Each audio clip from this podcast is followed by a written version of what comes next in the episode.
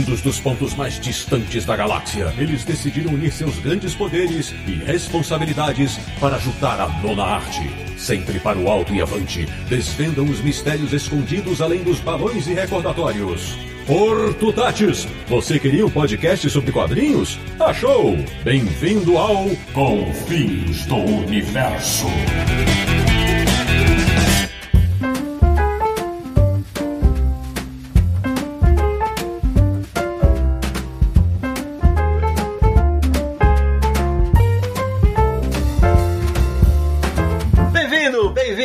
Começando mais uma edição de Confins Universo, o podcast sobre quadrinhos que mais adora as historietas, que é o podcast do Universo HQ, o site que conhece tantos segredos quanto Mort Cinder, www.universohq.com. E o programa de hoje vai falar da qualidade absurda dos quadrinhos de Nuestros Hermanos. Eu sou o Sidney Guzman, falo de São Paulo e se estivesse em Buenos Aires e começasse a nevar, teria muito, mas muito medo. De Petrópolis, no Rio de Janeiro, o homem que adora cachorros mas se tivesse um gato, o chamaria de Feline. Ou seria Gaturro? Samir Naliato. Ó, oh, hoje o assunto é quadrinhos, mas só para lembrar, Pelé foi melhor que Maradona. Muito melhor. Na República de Piranga, em São Paulo, o cara que nunca resiste quando o assunto é fazer piadas ruins. Afinal, ele não é de fierro. Marcelo Naranjo. Nossa, que horror. Olha, eu só sei que hoje eu vou ficar sabendo sobre o quanto eu não sei dos inúmeros quadrinhos de qualidade de um país vizinho, sabia? De Luxemburgo, na Europa, o nosso correspondente internacional. Ele que aprendeu a contestar o mundo à sua volta, veja só, com uma irrequieta menina de 6 anos. Sérgio Codespot. Lá se vai a Mafalda. Não, mas hoje eu tô pilotando meu as de espadas. E fechando o timaço desta edição, falando de Arujá, no interior de São Paulo, nosso convidado especial, um especialista no assunto de hoje, que por isso mesmo é muito bem-vindo. Paulo Ramos. Graças por todo. Pois é, meus amigos do Confis Universo, o episódio de hoje vai falar sobre os quadrinhos argentinos. E tem muita coisa boa, tanto para quem já os conhece, como para quem vai descobri-los a partir deste programa. Então, prepare-se, porque a charla promete.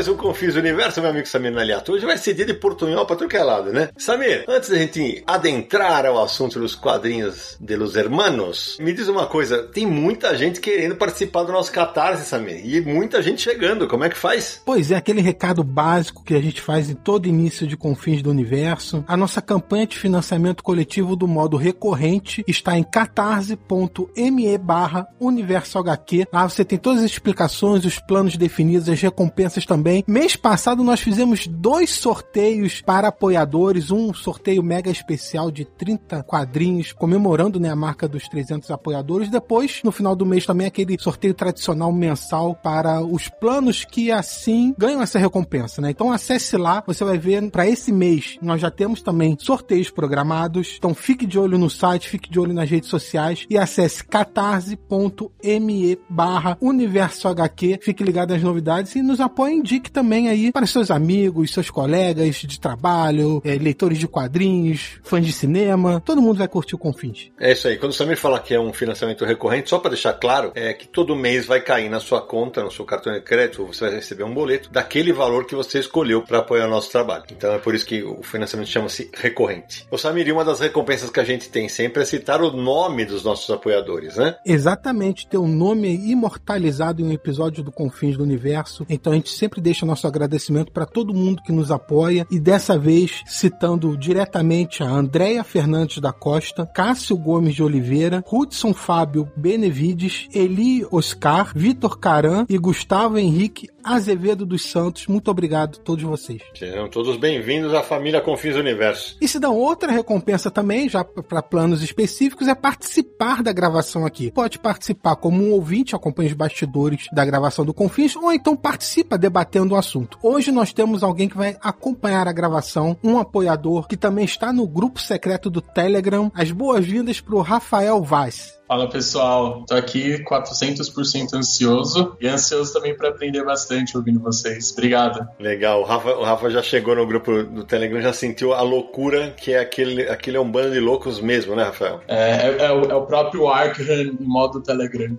É isso aí. Bom, Samir, agora vamos começar a falar sobre quadrinhos argentinos, mas antes disso, para quem não conhece o nosso convidado de hoje, eu vou pedir que ele se apresente. Paulo Ramos, conte para os nossos ouvintes por que eu chamei você para participar desse programa tão especial. Além de porque vocês são muito gentis, isso eu acho que é o principal motivo, e eu agradeço a gentileza de público. A gente tem um livro que a gente publicou em 2010 que se chama Bem-vindo um passeio pelos quadrinhos argentinos. É um livro reportagem que saiu pela Zarabatana Books, que tenta fazer exatamente o que o subtítulo diz, né? Fazer um passeio, mostrar para o brasileiro como é o quadrinho argentino, porque a gente se surpreende quando puxa um pouco essa, essa fresta e dá uma olhadinha, né, no que, que os colegas aí do país vizinho produzem. E rapaz, tinha tanta coisa, tinha tanta coisa, e como é que a gente não conhecia essa produção argentina, né? Esse livro teve uma segunda edição em 2016, a gente atualizou algumas informações e respondendo então, eu imagino que seja por isso, né, que eu esteja aqui é, muito honrado participando do Confins do Universo. E uma coisa que eu contar pro pessoal, né, Paulo? O Paulo durante muitos anos fez o blog dos quadrinhos,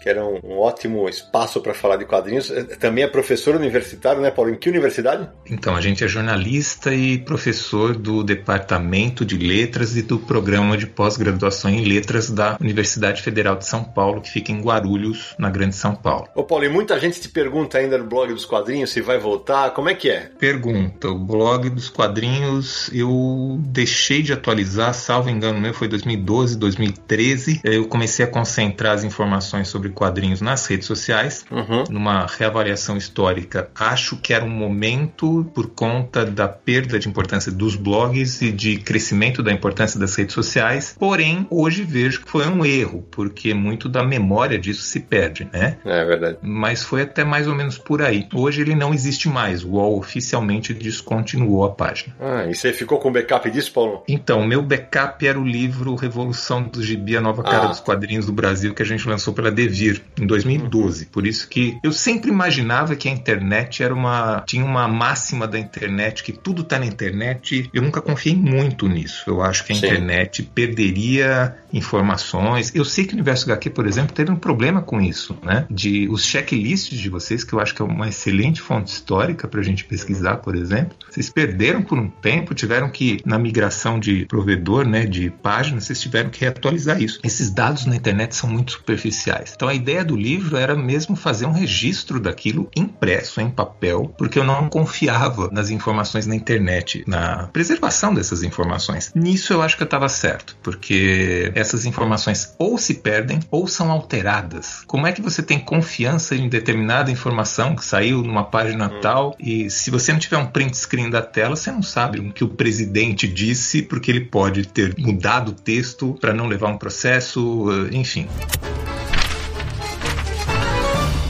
enfim. Agora, Paulo, vamos falar do, do assunto que nos reuniu hoje aqui. Me diz uma coisa, quando você resolve fazer o livro, porque eu imagino que antes de você falar, vou fazer o livro sobre quadrinhos argentinos, você começa a se apaixonar pelos quadrinhos argentinos, né? Como é que começou o interesse pelas historietas? Começou quando eu tive um pico de estresse. Eu já contei essa história algumas vezes, né? Mas para quem nunca conhece, é sempre uma novidade. Eu trabalhava na Folha de São Paulo, dava aula na Universidade Metodista. Sidney sabe do que eu tô falando, porque estudamos os dois lá na Universidade Metodista, né? De Sim. curso de jornalismo. Dava aula lá, dava aula em cursinho, dava aula no ângulo. Eu fazia 57.709 coisas juntas. E uma hora eu tive um pico de estresse absurdo. Aí eu tive duas semanas de licença e falei: bom, o que, que eu consigo fazer em duas semanas de licença? Eu vou viajar. Bom, vou para Buenos Aires. Já tinha ido uma vez a Buenos Aires no fim da década de 1990 e voltei para lá. E aí é a piada pronta. A pessoa que tem um pico de estresse vai para Argentina e faz o quê? Busca trabalho, né? Fui lá para Argentina e falei: bom, já que eu tô aqui conhecendo novamente a Argentina, vou ver se eu consigo descobrir alguma coisa sobre os quadrinhos dali. Pô, eu ia falar que você foi tomar vinho e comer boas carnes, Paulo. Eu até comi as boas carnes, vinho, eu não tomo vinho. Não-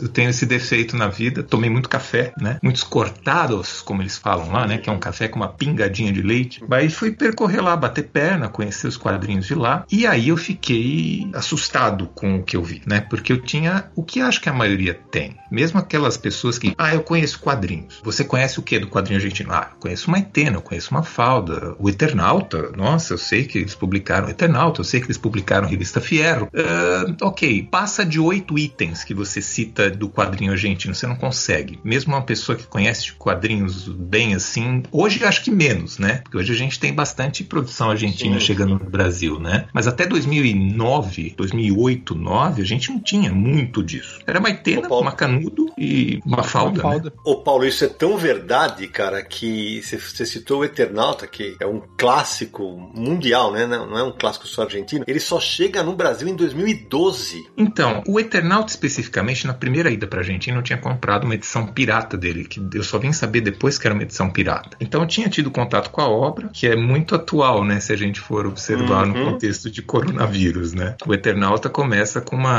chuva misteriosa de uma espécie de flocos de neve. Se as pessoas é. saíssem de casa e tivessem contato com esse floco de neve, essas pessoas morreriam automaticamente. Isso em 1957. E foi por isso que eu fiz a brincadeira, Paulo, que eu teria muito medo se eu morasse em Buenos Aires e tivesse nevando, né? É, é muito atual, assim, por mais que tenha sido em 57. Bom, mas para tentar encurtar essa resposta, eu, eu fiquei assustado com duas coisas. Primeiro que, nossa, quanta produção que eles têm. Mas não é assim quanta produção eles têm, quanta produção boa eles têm. E o segundo ponto que eu me assustei é como é que eu não sei disso. Não é assim uma coisa eu me cobrando para saber dessa produção é. Mas o meu ponto era, eu me considerava razoavelmente bem informado sobre quadrinhos. Quadrinho norte-americano, quadrinho europeu, aí vamos pegar o quadrinho francês, o quadrinho italiano, quadrinho japonês, né? Eu tô em São Paulo, na Grande São Paulo. Daqui de avião para Buenos Aires são duas horas e meia, mais ou menos. Como é que no Brasil nós não conhecíamos esse volume de produção argentina?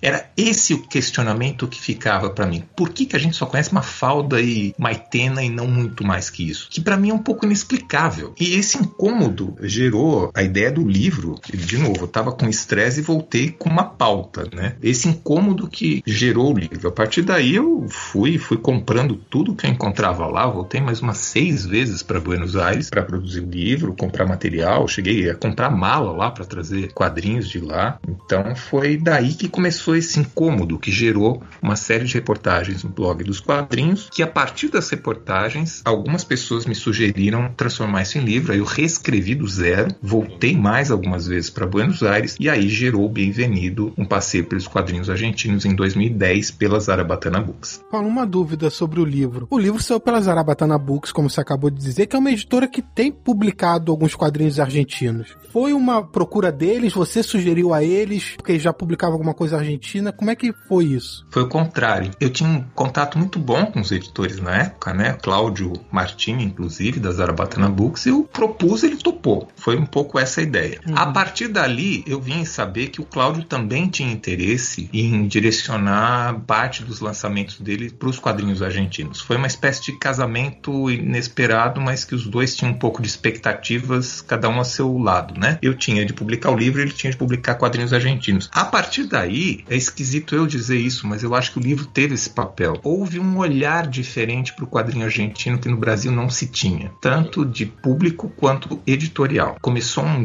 primeiro boom de publicações de quadrinhos argentinos a partir do Bem-vindo. A própria Zarabatana Books capitaneou boa parte desses lançamentos, com Macanudo, que chegou a ser publicado na Folha de São Paulo também, com a Fiero Brasil, que a Zarabatana trouxe, e mais alguns lançamentos argentinos que vieram. E depois, aí sim, como o Sidney já comentou, o Eternauta, publicado pela Martins Fontes, a gente teve a oportunidade de fazer o prefácio né, desse Eternauta e o volume 2 do Eternauta também pela Martins Fontes. Paramos um pouco e agora, de um ano para cá, mais ou menos, a gente está tendo uma nova retomada por conta de algumas experiências individuais de determinadas editoras. A Figura, por exemplo, e algumas outras. Já, já estão trazendo quadrinhos. Meu Deus do céu, a gente está lendo agora Mort Cinder, a gente está uhum. lendo Sherlock Time, a gente está lendo materiais do Osterheld que são preciosos, desenhados pelo Brett, que até 2010, eu vou dizer, não vou falar que os brasileiros não conheciam, 2009, né? Eu não conhecia, eu não fazia a menor ideia que isso existia, isso foi publicado na década de 50, 60. E Paulo, vale aqui um, um acréscimo, porque a edição da figura do Mort Cinder, eu tenho a edição portuguesa, eu tenho a edição espanhola, a edição da cada figura é a melhor do planeta em termos de resolução da arte. O trabalho que o Rodrigo Rosa teve, até porque ele é um apaixonado pela arte, né, do Brecht, o trabalho que ele teve de buscar originais e você consegue enxergar as pinceladas da arte. É um negócio assustador. A edição portuguesa, por exemplo, o preto é mais carregado, então você não vê todos os detalhes do que o Brecht fazia naquela época. E para complementar o que o Paulo falou, a Zarbatana, depois desse boom dos quadrinhos argentinos, como o Paulo falou, já são 10 livros do Macanudo, eles trouxeram muita coisa do Salvador Sanz. Eu nunca tinha ouvido falar nele, eu leio muito quadrinho. Eles trouxeram Paulo Pinóquio do Lucas Varela, eles trouxeram Dora do Inácio Minaverri, trouxeram Eden do Kioskerman. Então, quer dizer, houve uma, um interesse maior realmente pelo quadrinho argentino, mas ainda, como o Paulo falou, é tão pouco, Sérgio, que eu queria que, falar. Eu e você que somos da mesma geração, a gente foi conhecer quadrinistas argentinos via materiais europeus ou coletâneas, né? Olha, Sidão, minha primeira lembrança é da Mafalda, né? Que inclusive chegou a ter desenhos animados, aqueles de 5 minutos, que se não me engano passavam na Globo até. TV Tupi. É. TV Tupi. Era TV. É isso aí, tá vendo? Me corrigindo. Já. Não que eu lembre, mas era na TV Tupi. É, eu tenho essa. é, Ficou na cabeça que era Globo, mas você provavelmente tem razão. Eu tinha alguns exemplares da revista D'Artagnan, que é uma revista, uma antologia argentina, né? Não conhecia muita coisa. Da Scorpio tem um volume, que também era só uma curiosidade na coleção, assim, ó, os argentinos têm essas revistas, têm essas coisas. Mas o que começou a me pegar foi, por exemplo, na revista Mosquito, que era uma revista portuguesa, tinha um, um material que eu gosto muito do Juan Jimenez, que era o As de Espadas, né? Que é um material de guerra e tal. E a partir daí, você é o que você falou, você tinha o material argentino nas revistas e nas, nas publicações europeias, né? Então, o que a gente conhecia era muito disso. O Prat era um- uma coisa que a gente conhecia por causa do período que ele passou na Argentina, né? Uma curiosidade é que ele deu aula na Escola Pan-Americana de Artes na década de 50 e eu, uns anos atrás, descolei uma apostila, né? Dele, daquela época. Eu tenho um material que a Pan-Americana daquela época dava com as aulas do Prat, com ele ilustrando e outros profissionais daquela época. Nossa, isso é muito louco, porque, porra, todo mundo que, que conhece a gente sabe que a gente lê muito quadrinho, muito quadrinho. Eu leio muito, demais, de tudo que é nacionalidade, né? Eu lembro quando eu comecei a escrever sobre quadrinhos em 1990, eu escrevi para uma revista chamada Porrada Especial, da editora Vidente. E foi nessa revista que eu vi pela primeira vez um gigante quadrinho argentino, que é o Horácio Altuna. Eu falava, cara, meu Deus, olha o que esse cara desenha. É, é- é absurdo. Eu comecei a correr atrás dos álbuns portugueses que saíam com Horácio Altuna. Naranja, você foi na mesma pegada, né? Foi, foi na porrada. Ela teve 12 edições entre 1989 e 1992 e três edições especiais eróticas. E foi ali também que eu conheci esse autor. Chegou a vir pro Vic, inclusive. Tem muito brasileiro que curte coisa mais de faroeste que conhecia por causa do Solano Lopes, né? É, teve alguma coisa pela VEC. Mas que eu só fui descobrir depois. A Scorpio, se eu não me engano, trouxe alguma coisa de, de quadrinhos argentino, mas eu comprei isso bem depois também. Eu fui atrás disso lá pro fim da década de 90, eu fui, fui achar essas edições antigas. Então não foi, não foi originalmente que eu descobri isso, não. E o Samir, que é o mais novinho, Samir, você consegue lembrar a tua primeira lembrança tirando uma falda, que acho que é de todo mundo? É, a minha primeira, meu primeiro contato com quadrinho argentino foi Mafalda. Quadrinhos argentinos, é- o Paulo até comentou isso. Cara, a Argentina é aqui do lado. E é incrível, não chegava praticamente nada, assim. O Brasil publica muito quadrinho de super-herói, principalmente na década de 80, né, e 90 ali, a editora Abril. Tinha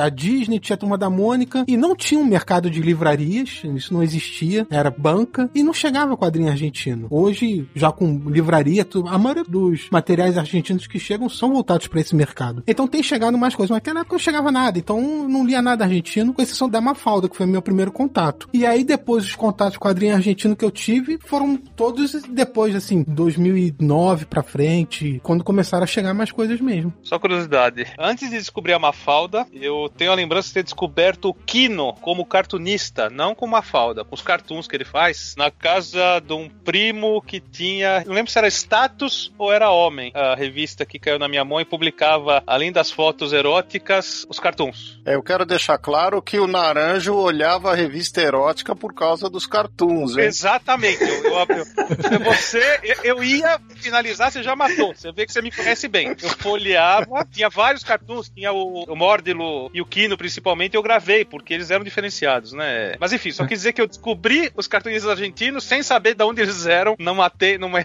com 10 anos de idade, 12 anos de idade, sei lá. Ô, Naranjo, você falou da, dos cartoons do Kino, a Mafalda é a maior criação do Kino, a mais famosa, mas vários materiais do Kino vieram pro Brasil sem ser Mafalda, em vários encadernados dos cartoons dele, inclusive o mais recente, Isso Não É Tudo, que foi publicado pela Martins Fontes também. E é curioso porque a Martins Fontes publica Mafalda, Kino e Eternauta, assim, os quadrinhos mais famosos argentinos, tá tudo ali com a Martins Fontes. Tanta pouca coisa que chega e já tá tudo ali com ela, os mais destacados. Uau! Agora, Paulo, todo mundo aqui teve mais ou menos a mesma sensação que você, de descoberta do, do quadrinho de um mercado gigantesco. Aí você falou que você foi várias vezes a Buenos Aires, a Argentina, e a gente falava antes de começar o programa, quando você mergulha nesse processo de descobrir o quadrinho argentino, você não queria só saber dos contemporâneos, você foi buscar, né? E a gente falava, eles têm o que eles chamam de pioneiro dos quadrinhos mundiais também, como nós temos o Angelo Agostini? Pergunta fácil, resposta muito difícil. Tem a leitura nossa e a leitura deles. A leitura nossa é que os quadrinhos deles eles surgem no século XIX, assim como os nossos quadrinhos surgem no século XIX, publicando nos jornais. Né? Isso é para mim é bem claro. Mas você vai pegar os, as coletâneas históricas deles, os livros né, que vão contar a história dos quadrinhos deles. Um deles, inclusive, escrito pelo Carlos Trígio, falecido já, mas escritor de quadrinhos. É um livro que acabou ficando bem famoso na década de 1980. Eles vão cravar lá que o, os quadrinhos surgiram com aventuras de Viruta e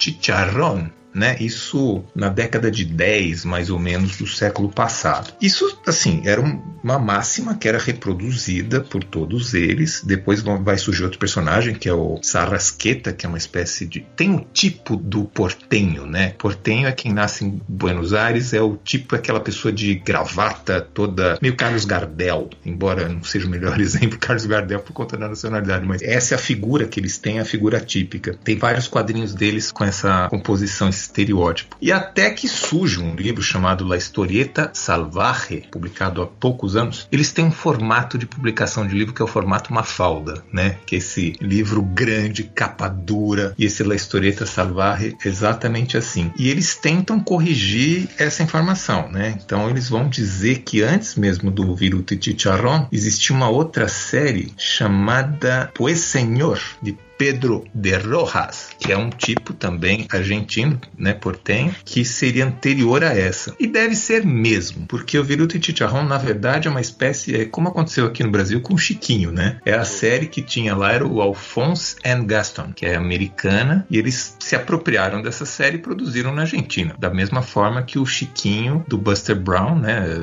Buster Brown foi apropriado no Brasil como Chiquinho. É o mesmo processo. Então nota que tem muita coisa parecida com o Brasil. É, a imprensa do século XIX, a imprensa do século XIX lá também. A entrada de alguns quadrinhos norte-americanos eh, nas páginas dos jornais, que é importado, acontece no Brasil com Chiquinho, no Tico Tico, várias outras séries, acontece também na Argentina. E aí, a partir daí, começam as produções nacionais deles, e aí eu acho que temos diferenças muito sensíveis, que aí fica pra gente conversar já já. É isso que eu queria te perguntar, Paulo, porque ainda só contextualizando, porque o Paulo falou do Carlos Gardel, é porque Carlos Gardel, apesar de todo mundo falar o grande nome do tango, ele, é, ele nasceu. É, há duas vertentes. Uma que ele nasceu no Uruguai e outra que ele nasceu na França, né? E é por isso que o Paulo falou que ele não seria o melhor exemplo, só para contextualizar. É igual é. daqui a pouco a gente vai falar do Alberto Brecht, que também é, olha, o quadrinho argentino e o Brecht é uruguai. Exato. Ô Sidão, eu queria me corrigir, se você me permite. Porque você perguntou qual foi o primeiro quadrinho argentino que eu li sem ser Mafalda. E eu lembrei agora qual foi o primeiro quadrinho argentino que eu li sem ser Mafalda, que foi Mulheres Alteradas, quando a Rocco publicou no início dos anos 2000. Então eu falei que tinha sido final de, ali pro final de 2009 e tal, não, foi antes. Foi com Mulheres Alteradas, sem ser Mafalda, né? Da Maitena, né? Exatamente, Maitena. Aliás, isso que eu queria comentar quando o Paulo falou, né? Porque o Paulo falou do, do Kino e o Paulo falou lá na frente da Maitena. Então, entre o Kino na década de 60, 70 ali e você chegar na Maitena, que é 2006, 2008, eu já nem morava mais no Brasil. Olha o buraco que existe entre esses, esses dois nomes mais fortes aí, né? Que, por exemplo, os argentinos têm um personagem que chama Patoruzu, que é do Dante Quinterno, que é de 1928, mas esse personagem provavelmente é um dos mais famosos e mais populares personagens que eles já tiveram no estilo, por exemplo, da Turma da Mônica ou do Walt Disney, sabe? Um personagem assim, é um índio da Patagônia, né? Um nativo da Patagônia e a gente nunca leu, ninguém conhece o personagem. E o que mais me espanta, Sérgio, é porque assim, a gente citou uma tira e um quadrinho de humor. O Brasil sempre teve uma tradição absurda de quadrinhos de terror, de suspense, de aventura. E o mercado argentino nos anos 50 e 60 produzia muito, mas muito desse gênero. Paulo, por que que se não vinha pra cá, cara? A explicação para essa pergunta é muito difícil. Eu acho que ela remonta desde da época da colonização, e eu não estou exagerando isso não. Nós temos historicamente no Brasil a tendência de entender que o externo é melhor que o interno. Nós temos uma é uma síndrome mesmo. Pode buscar. Nós fomos invadidos pelos europeus que começaram a impor uma cultura aqui no Brasil. Depois, no século XIX, nós tínhamos o domínio cultural, comercial da Inglaterra, mas cultural muito forte da França. As coisas boas eram as que vinham da Europa. Meu filho vai fazer faculdade na Europa, ele vai ser médico. No século XX, esse predomínio francês continua, principalmente na área acadêmica, na área cultural, mas depois da Segunda Guerra, o domínio norte-americano fica evidente aqui no Brasil. E nós entendemos que os produtos externos vindos dos Estados Unidos a partir da década de 1940 são os melhores produtos para serem consumidos e isso funciona até hoje. Isso é incrustado culturalmente no Brasil. A gente vai a shopping centers, a gente não vai a centros comerciais. Um exemplo besta, mas de como isso está cravado na nossa cultura. A nossa geração, em termos culturais, sempre viu os filmes norte-americanos como melhores que os brasileiros, a literatura estrangeira muitas vezes melhores que as brasileiras, e nos quadrinhos não foi diferente. Desde a década de 1930, que veio em massa mesmo a produção norte-americana aqui, a gente tem entendido que os quadrinhos norte-americanos são melhores. Falo pela minha formação de leitor de quadrinhos, que foi com super-heróis, e super-heróis são norte-americanos. Eu achava o máximo, ainda acho o máximo, mas assim, nós não valorizávamos a produção nossa, ao contrário da Argentina. É, acho que é essa a diferença. Eles têm nacionalismo, uma coisa forte para eles, né? A morte é forte para eles. A morte vai ficar estranha essa frase, mas é intencional. A morte é muito viva para eles.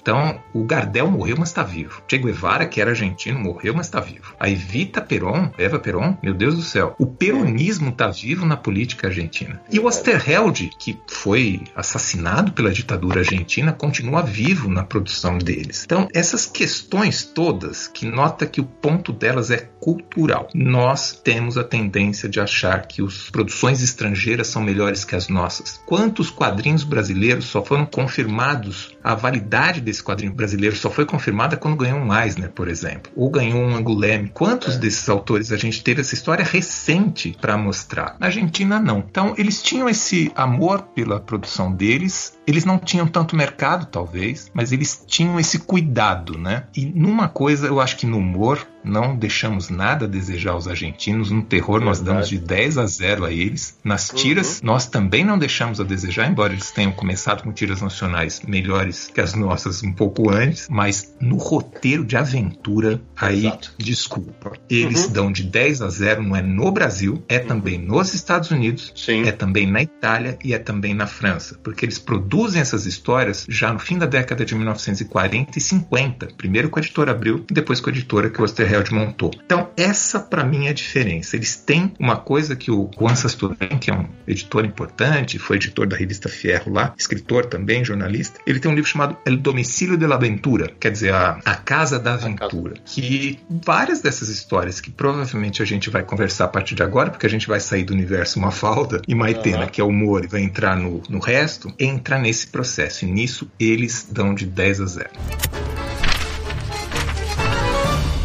Uou! Paulo, você fala dessa interferência, né, do que é de fora é melhor, em termos do, do Brasil, e tem um paradoxo que, assim, a, o Hugo Pratt, por exemplo, né, ele foi para Argentina no final dos anos 40, junto com outros que eram chamados Quatro de Veneza, né, aquele grupo de Veneza, inclusive o Dino Batalha, por exemplo, e eles tinham uma produção na Argentina, não só de quadrinhos, mas tinham também o lance de ensinar quadrinhos, naquelas escolas de arte e tal. Mas o brasileiro, ele só conhece essa parte parte da produção do Prat, a maior parte dela, quando vem de fora, vem da Itália ou da França de volta. Quer dizer, ele estava aqui do lado, produzindo quadrinho na Argentina, mas o material teve que ir para a Europa antes de voltar para o Brasil, né? É, ou seja, complementando a tua pergunta, que era justamente o que eu queria falar para o Paulo, nessa época a Argentina vira um polo mundial em termos de qualidade de produção, né? E vale citar aqui, sabe, que não dá para esquecer, tem um brasileiro chamado João Batista Motini, que também foi para o mercado argentino no final da década de 40 e chegou a atuar com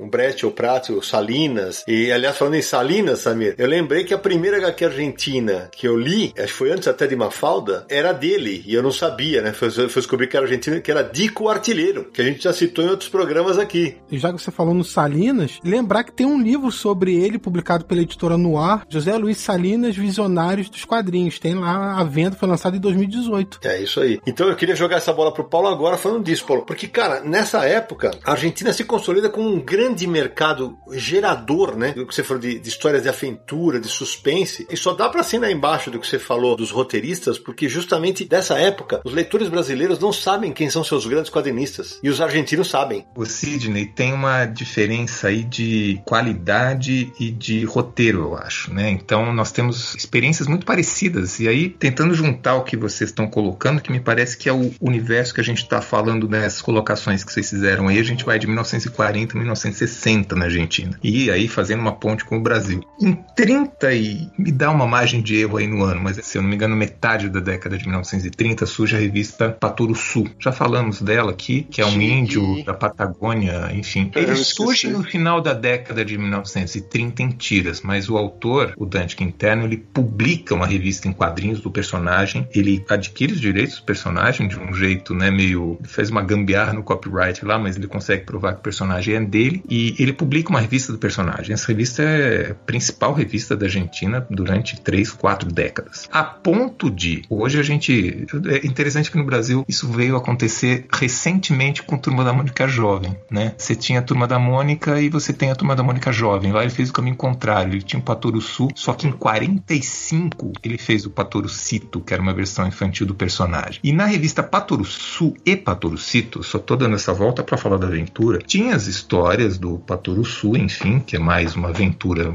infantil, mas ele quebrava a revista com páginas feitas pelos Salinas, Rossello e Salinas, de adaptações de alguns clássicos literários, alguma coisa assim. Isso vai do fim de 30 até começo de 40. Então, vamos dizer assim, as primeiras histórias de aventura argentinas é difícil cravar, mas seguramente algumas das primeiras estão ali. No Brasil também a gente tinha produção de quadrinhos de aventura nessa época. O Garra Cinzenta, por exemplo, surge nessa época aí, né? E tantas outras que a gente não conhece, que é só fazer uma visita lá na revista Gazetinha, nessas revistas da época lá, que a gente vai ver que tinha. Mas a gente não tem memória. Eles têm. Primeira diferença. Uhum. E também o Salinas, convenhamos, ele tinha um desenho muito parecido com o do Alex Raymond. Não por acaso ele conseguiu se emplacar nos Estados Unidos com Cisco's Kid, né? Que era uma série de tiras. E aí na década de 40 surge a editora Abril na Argentina, ele, editorial Abril, do César Civita, que é irmão do Vitor Civita. Eles vêm com o Pato Donald, com os quadrinhos Disney, mas eles também, no fim da década de 1940, começam a produzir quadrinhos de aventura. E um dos roteiristas dessa época era o Hector Hermann Westerheld, que vem a ser depois o criador do Eternal.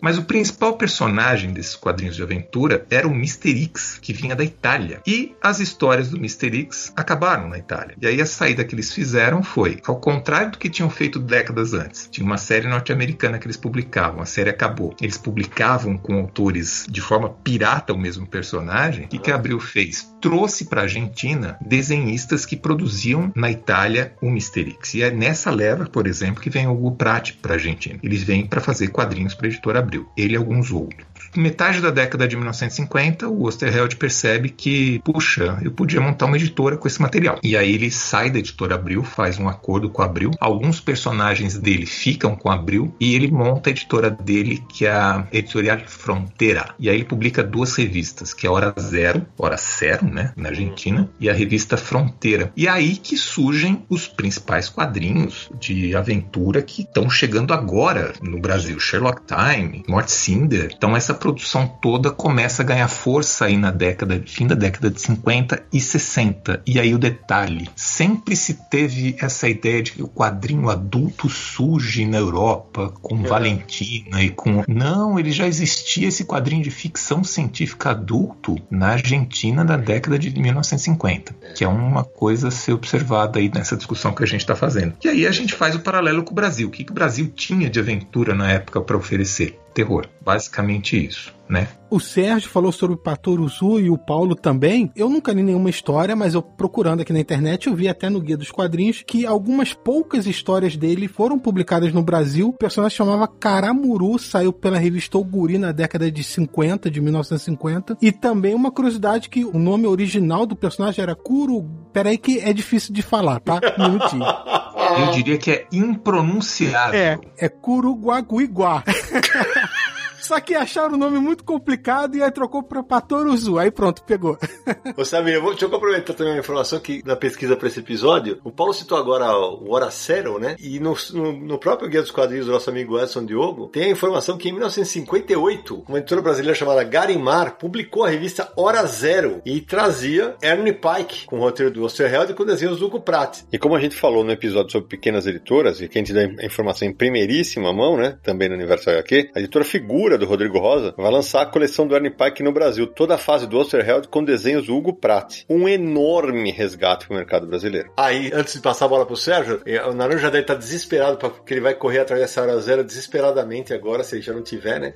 em 1967 também teve história do, do Osterheld numa revista chamada Massacre, de uma editora chamada Dado, que eu nunca ouvi falar. Teve 11 edições, a Hora Zero teve 7. E a Scorpio, que o Naranjo já citou, também publicou muito quadrinista argentino, como Trilho, como o próprio Osterheld, nas suas páginas em forma de revista seriado. Então, eu queria complementar umas informações. Primeiro sobre o Patoruzu, o personagem surgiu em 1928 com esse nome Kuruguaguiga e só trocaram o nome em 31, que é isso que o Paulo estava dizendo, né? Que só em 31 que ele troca o nome e aí em 35 ele, ele ganha uma tira, uma publicação mais dele, né? Que ele se tornou o personagem principal. O Hugo Pratt, que ele fazia parte do grupo de Veneza, né? Junto com ele, eram os, os quatro de Veneza, era o Alberto Ungaro, o Mário Faustinelli e o Dino Batalha, além do Hugo Pratt, né? E a curiosidade é a seguinte, que vocês falaram do Salinas e como ele foi influenciado pelo Alex Raymond, né? Mas tem a curiosidade que o Al Williamson, que é aquele desenhista americano, ele passou a infância dele morando na Colômbia, em Bogotá. Então, o estilo dele foi influenciado tanto pelo Solano Lopes, quanto pelo Alex Raymond, separadamente. Depois que eu publiquei o Bem-vindo, é, assim, é um cuidado que eu sempre tomo. Não dá para cravar. Então, assim, ah, os quadrinhos argentinos vieram pro Brasil no ano tal. Não dá para cravar, porque uhum. sempre você vai descobrir uma coisa nova. Essa do Caramuro, por exemplo, eu não sabia. Outra discussão que, puxa vida, no Bem-vindo a gente levanta essa discussão, mas é difícil cravar. Qual a primeira tira da Mafalda publicada no Brasil? Eu tinha comigo, que era na revista Patota, que era uma revista que publicava coletâneas de tiras, saía saía na década de 70, primeira metade da década de 70. Depois do livro publicado, o Nobushinen, né, pesquisador, colega nosso, me veio com uma revista pop da editora Abril, que tinha uma tira da Mafalda. Eu falei, bom, então acho que o Nobu tá certo, deve ser revista pop. Há duas semanas, minha mãe foi se desfazer de uma coleção de livros, eu, ah, pode se desfazer. Só que uma fui folhear, que era da editora Abril, uma revista chamada Escola Nova, três volumes voltado para o público infantil. E eu fui folhear aquilo, ele era ilustrado com tiras da Mafalda Mafalda e aquilo é de 1971. Então, a gente nunca sabe qual é a primeira. Estamos sempre descobrindo e redescobrindo essa história, isso que eu acho interessante. Só para completar, complemento do complemento. Eu tenho a impressão que o no... eu não tenho condições de falar o nome do Patoruçu original.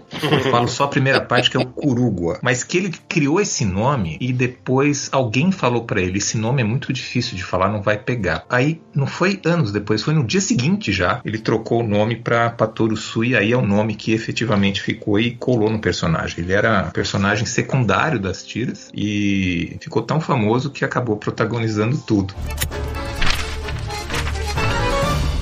Uau! Ô Paulo, já que a gente falou do Ernie Pike aqui, conta aquilo que a gente falava fora do ar. Quem é o visual que o Hugo Pratt dá pro Ernie Pike? Especificamente o Ernie Pike, a história é interessante, porque quando o Osterheld, que é o cara que fez o roteiro do Eternauta e fazia roteiros para a editora Abril na década de 1950, e em 1956 e 57 ele decide sair da editora Abril e cria uma editora própria, que é a Editorial Fronteira. Ele leva os desenhistas da Abril. Então ele leva o Solano Lopes, por exemplo, que é o parceiro dele no Eternauta, ele leva o Alberto Breccia e ele leva também o Hugo Pratt. Especificamente, no caso do Hugo Pratt, ele criou um correspondente de guerra. Era um correspondente de guerra às avessas do que a gente está acostumado a ver nos Estados Unidos, aquele correspondente de guerra que mostra o olhar do dominador sobre o dominado, quer dizer, o olhar dos Estados Unidos sobre o país que é invadido pelos Estados Unidos. Ele mostra o contrário nesse Pike, que é um correspondente que tenta mostrar o lado humano da guerra de quem luta de qualquer um dos lados. Ele é baseado num jornalista que realmente existiu, se eu não me engano era Ern Pyle o nome, e aí que vem a proximidade no nome. E quando ele foi desenhar, o Hugo Pratt, o Hugo Pratt perguntou para o Osterheld, que cara que eu ponho? E aí o Osterheld brincou, ah, põe minha cara nele. E quando saiu a história, estava com o rosto do Osterheld. Ele efetivamente criou o Ernie Pike com o próprio rosto do roteirista. E aí a gente faz um salto para a década de 1970. O Osterheld foi um dos militantes contra a ditadura militar argentina e ele foi preso, ficou detido algum tempo. E um dos últimos relatos que se sabe que tem do Osterheld é que ele estava preso numa cela, amarrado, ele estava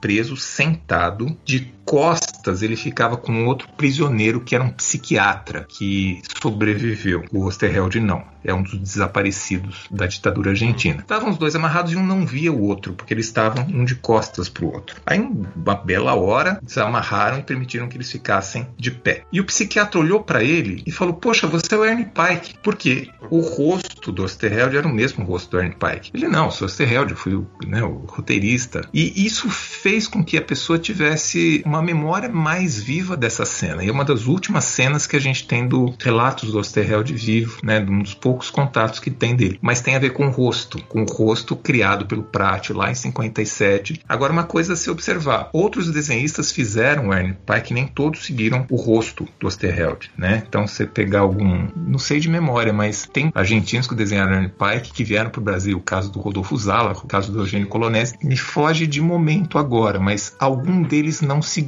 o mesmo rosto. Mas vamos dizer assim: o Ernie Pike da Gema, aquele que é a marca registrada, é esse do Pratt em que ele desenhou o rosto do Osterheld. E o Paulo citou o Osterheld e o desaparecimento dele na, na ditadura argentina. É, a gente falava antes de começar a gravar. A primeira edição do livro do Paulo ele termina de uma maneira espetacular com uma resposta da Elsa Osterheld, a viúva dele, né? Pra vocês terem ideia, vocês que são mais novinhos e não sabem dessa história, na ditadura argentina ela perdeu o marido, no prazo de dois anos, o marido, as quatro filhas, duas delas estavam grávidas, e os dois genros, todos por causa da ditadura. E o Paulo terminava com uma frase que era espetacular, mas na atualização o Paulo contou pra gente que ele teve que acrescentar coisa e aí se deixou de ser o final do livro, né, Paulo? Uhum. A Elsa, puxa vida, a gente tem uma história de jornalismo na imprensa, de TV, de jornal, internet depois por conta dos quadrinhos, do blog. Foi uma das coisas mais difíceis, eu acho, que eu fiz na vida como jornalista, porque que pergunta que você faz para uma mulher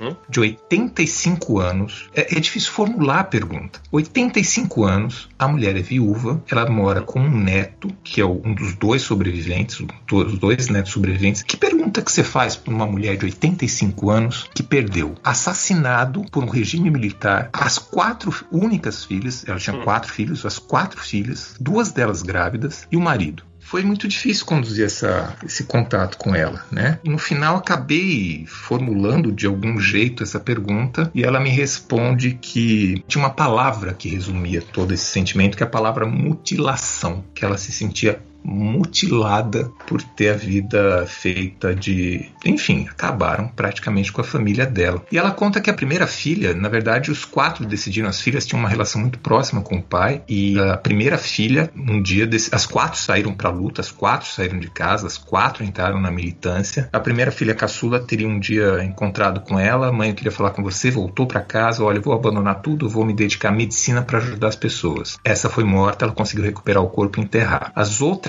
três, aí foram perdas, perdas, perdas, perdas. Ela sabia por um, por outro, que acabou morrendo. E a última filha dela, casada, tinha um, um neto, né? Que na verdade é o neto que acabou ficando com ela. E eles levaram essa filha dela com o marido e levaram o neto para a cela do Osterheld. Então o cara tá preso. Olha, suas filhas estão mortas, está aqui o seu neto, meio como uma tentativa de coação dele, né? E depois disso, um dos militares pegou o neto e levou para casa dela, bateu um dia na porta dela. Ela, o que, que foi? Perdi minha última filha? Sim, a senhora acabou de perder a sua última filha. Eu não estou aqui, esse aqui é o seu neto. Tchau. E a partir daí ela passou a cuidar do neto, enfim, que é hoje quem cuida dos direitos lá das histórias do Osterheld. Mas quando eu saí da casa dela, que eu fiquei acho que três, quatro horas nessa entrevista, eu saí da casa dela no sábado à noite, acho que o Sidney vai entender o que eu estou dizendo. Acho que só talvez quem é jornalista, você sai com a impressão de eu tenho um negócio bom na mão. Uhum. É uma sensação que você tem na hora. E eu saí de lá, falei, é meio automático. Você aperta as fitas do gravador, era gravador ainda, né? Você aperta a fita do gravador assim, puxa, isso aqui, o cara se me roubar agora leva tudo, mas não leva as três fitas. E fechou o livro, eu acho que fechou realmente aquela edição muito bem. Na nova edição atualizada, que foi de 2016, eu voltei a procurar a Elsa e ela já havia falecido, teve um, me parece, um infarte durante a noite, faleceu, não pude voltar a entrar em contato com ela. Mas aos 85 anos, extremamente lúcida, contando em detalhes a história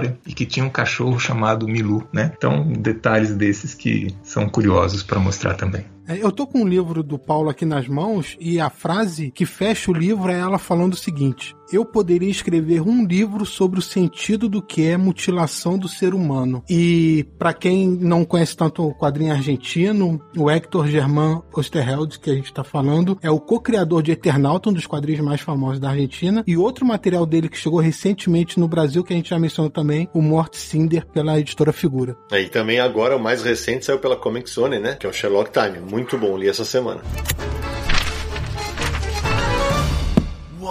Paulo, eu queria te fazer duas perguntas aí sobre essa questão do Osterheld preso, né? Você lê em algumas fontes sobre esse período, quando você fala em militância, é que ele e as filhas teriam se ligado à militância dos montoneiros, né? A atribuição que eu tenho dessa informação é, parece que saiu numa revista Comiqueando, edição especial número 2. Eu não conheço a revista e então eu não tenho certeza se essa afiliação a esse grupo montoneiros, que era praticamente uma guerrilha armada, né? dele e das filhas se isso procede mesmo ou se você tem uma informação a respeito disso. Olha, eu, puxa vida, eu não gosto de dar informação que eu não sei direito. E essa é uma delas que eu não sei direito, mas também não vou ficar devendo com. Ó, vou ficar devendo informação, vou dar um caminho, vai. Seguramente a luta armada tem a impressão de que a juventude peronista, mas tem a impressão, não é uma resposta que se dê. Ela merece confirmação. Mas os caminhos que eu diria para confirmar isso, eu acho que são caminhos bem mais seguros do que minha memória, que já não é das melhores. Teve um revival, vamos dizer assim, do Osterheld de uns três, quatro anos para cá, porque a TV argentina mesmo, na época do Maurício Macri, o ex-presidente da Argentina, o último, né? Teve uma série televisiva sobre a história do Osterheld. Isso gerou pelo menos dois livros sobre o Osterheld em termos biográficos. Los Osterheld e um outro que tem o Osterheld no nome e alguma outra coisa no subtítulo. São fontes bem mais seguras para poder apurar essa informação, né? Então, seguramente a luta armada tem a impressão de que é a juventude peronista, mas essas duas obras poderiam confirmar. Eu não tenho de momento essa informação para confirmar, para cravar essa informação. Não, beleza. A segunda pergunta é que em 79, quando o Dino Batalha entrou em contato com as autoridades argentinas para saber do destino do Osterheld, e eu não sei quem que informou para ele, mas alguém disse para ele que nós desaparecemos com ele porque ele escreveu a mais linda história sobre Che Guevara. E essa atribuição, a única informação que eu tenho dessa atribuição é uma citação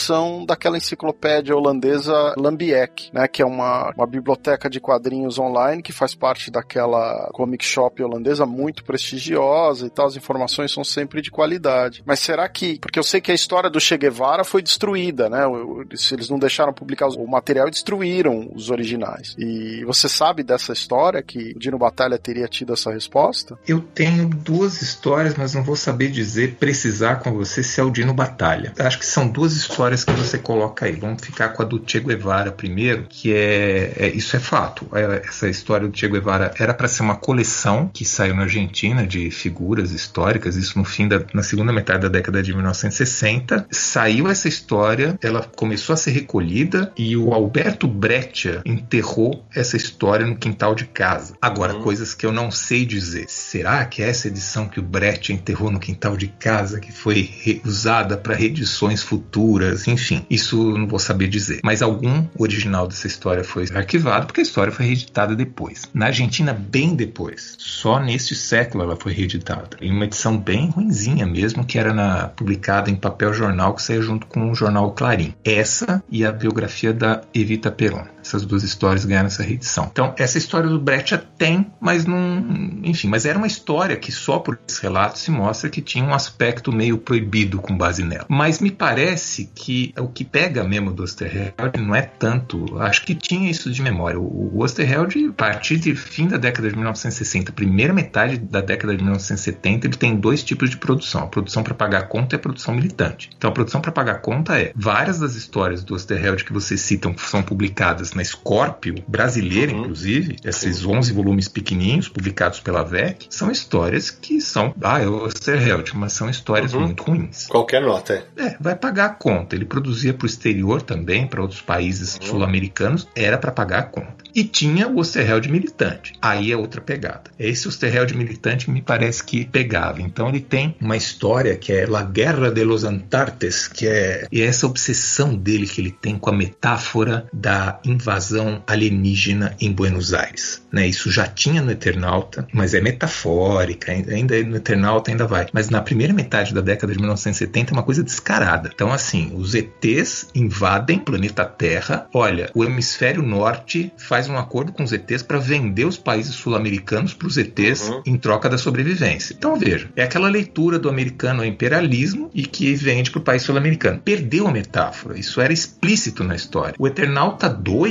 que ele escreveu durante a militância dele clandestina, você percebe que o Juan Salvo, que é o protagonista da série, já tem uma pegada militante. Ó, meu amigo, levanta aí, vamos para a luta, né? Uma coisa é. bem mais incisiva. Me parece não tenho essa informação, estou falando pela leitura da obra do Osterheld, que esse tipo de produção sinalizava para as pessoas que ele era um, um autor cultural importante na Argentina, vinculado a uma esquerda radical, e que por conta disso era um pensamento e um pensador que precisava ser calado. Esse é o primeiro aspecto. Segundo é, não se sabia que o Osterheld tinha morrido, se desconfiava que tinha morrido. Você não sabe se morreu. Ele é chupado, como eles dizem na Argentina, ele está desaparecido. E como é que você sabe que uma pessoa desaparecida está efetivamente morta? Ela está morta até você encontrar essa pessoa e você nunca encontra, então você supõe depois de determinado tempo que ela morreu. A informação que eu tenho é que chegou na Europa, a primeira informação que ele teria morrido seria: puxa vida, eu posso estar errando, se eu errar, eu peço desculpa a quem está ouvindo o podcast, a vocês, mas depois, em uma outra oportunidade, eu tento corrigir. Mas de momento, hoje, a memória que eu tenho é essa: que na edição do Eternauta 3, que não foi escrita pelo Osterheld e que é uma história muito ruim, o Solano Lopes não queria desenhar, convenceram o Solano Lopes a desenhar só os rostos dos personagens, o corpo era feito por outro desenhista. Nessa história teria um prefácio, teria uma nota de que o Osterheld não tinha morrido, mas que ele tinha desaparecido, que ele figurava entre os desaparecidos da Argentina. Agora, com certeza eu te digo que a primeira fala contundente de que o Osterheld morreu, era um dos desaparecidos, surge na Fierro em 1989 73-4, que é quando termina o regime militar na Argentina. Não por acaso a revista Fierro, que era uma revista que saía todo mês na Argentina, com histórias curtas, né, de vários personagens, ela tinha uma pegada muito política. O subtítulo era Historietas para sobreviventes, quer dizer, historietas para os sobreviventes do regime militar. Uma das histórias era a Guerra das Malvinas. E lá tinha histórias que diziam explicitamente que o Osterheld tinha sido desaparecido. E uma das publicações da Fier mostra a Elsa Osterheld sendo agraciada por conta das perdas que ela teve, alguma coisa assim. Aí a coisa é explícita. Até então ela não é tão explícita. Há um, uma fala do Solano Lopes que uma das perguntas era: escuta, mas se o Osterheld estava desaparecido, como é que terminou o Eternauta 2 se ele estava desaparecido enquanto a história era publicada e ninguém sabia que o autor estava desaparecido? Solano Lopes diz que os roteiros já tinham sido entregues para ele meio clandestinamente, eles se encontravam muito rapidamente num bar, era um Osterheld de bigode tentando se disfarçar e ele entregou todos os roteiros e o Solano Lopes foi desenhando, ia saindo mensalmente nas revistas da editora Record, editorial Record da Argentina. Só que os leitores não sabiam que o autor daquela história já tinha sido assassinado pelo regime se corrigir, Sidão, não é o Dino Batalha, é o Alberto Ongaro que fez essa pergunta, aparentemente. Então eu te confirmo a informação. É o Ongaro e é no Eternauta 3. E para você que está ouvindo a gente que é um ouvinte mais novo, tal, que não conhece a obra Eternauta, procure. eu lembro que a primeira vez que eu fui para Argentina, inclusive acho que eu pedi recomendação para o Paulo de onde comprar, ele me indicou umas, umas comiquerias. Sidney, você sabe que a coisa que eu mais respondo até hoje é isso Olha, estou é. indo pra Argentina. Você podia é. dar dicas de. É. E eu faço com o maior prazer. E aí eu comprei a edição da, do Editores, né? E cara, gente, é uma das melhores histórias de ficção que eu li na vida. E a história do final dos anos 50. Você fica tenso o tempo inteiro. Ele, essa semana eu lendo o Sherlock Time, como o texto do, do Osterheld é bom. Como ele consegue te manter numa aflição para saber o que vem. Ele é bom de plantar suspense, mistério. É, o tempo inteiro ele te deixa na pilha. E quando ele tem um desenhista aqui, como o Brecht no Sherlock Time, e Solano Lopes no Eternauta, que conseguem segurar as viradas de página, você fica absolutamente imerso na história. Então deixa eu acrescentar outra, já que eu confirmei a informação do Alberto Ongaro, eu achei a referência no Bienvenido aqui na página 152. Eu lembrava da história do Ongaro, mas não lembrava a citação, a data. A data é na Itália em 77. Ele diz Boa. isso mesmo no prefácio de uma edição do Eternauta, aspas. Osterheld de fato está desaparecido, prisioneiro ou morto, da mesma forma que sua família nas recentes vicissitudes argentinas. Ele podia dizer isso no exterior, porque na Argentina essa fala não seria possível. Vocês mencionaram Osterheld, Alberto Brecht e Che. É lembrar que a Conrad Editora publicou em 2008 é, a graphic novel Che, Os Últimos Dias de um Herói, escrito pelo Osterheld e desenhado pelo Brecht. E é um dos primeiros trabalhos também do filho do Brecht, que é um dos filhos do Brecht, que é o Henrique Brecht, né? Uau! Ô Paulo, tem uma coisa que a gente que gosta de pesquisar, e você certamente se deparou com isso. O quadrinho argentino foi muito forte nessa época dos anos 40, 50, 60, mas tem um, uma coisa que o quadrinho brasileiro não tinha. Eles tinham muito apoio dos jornais, né? Uh, sim, médio.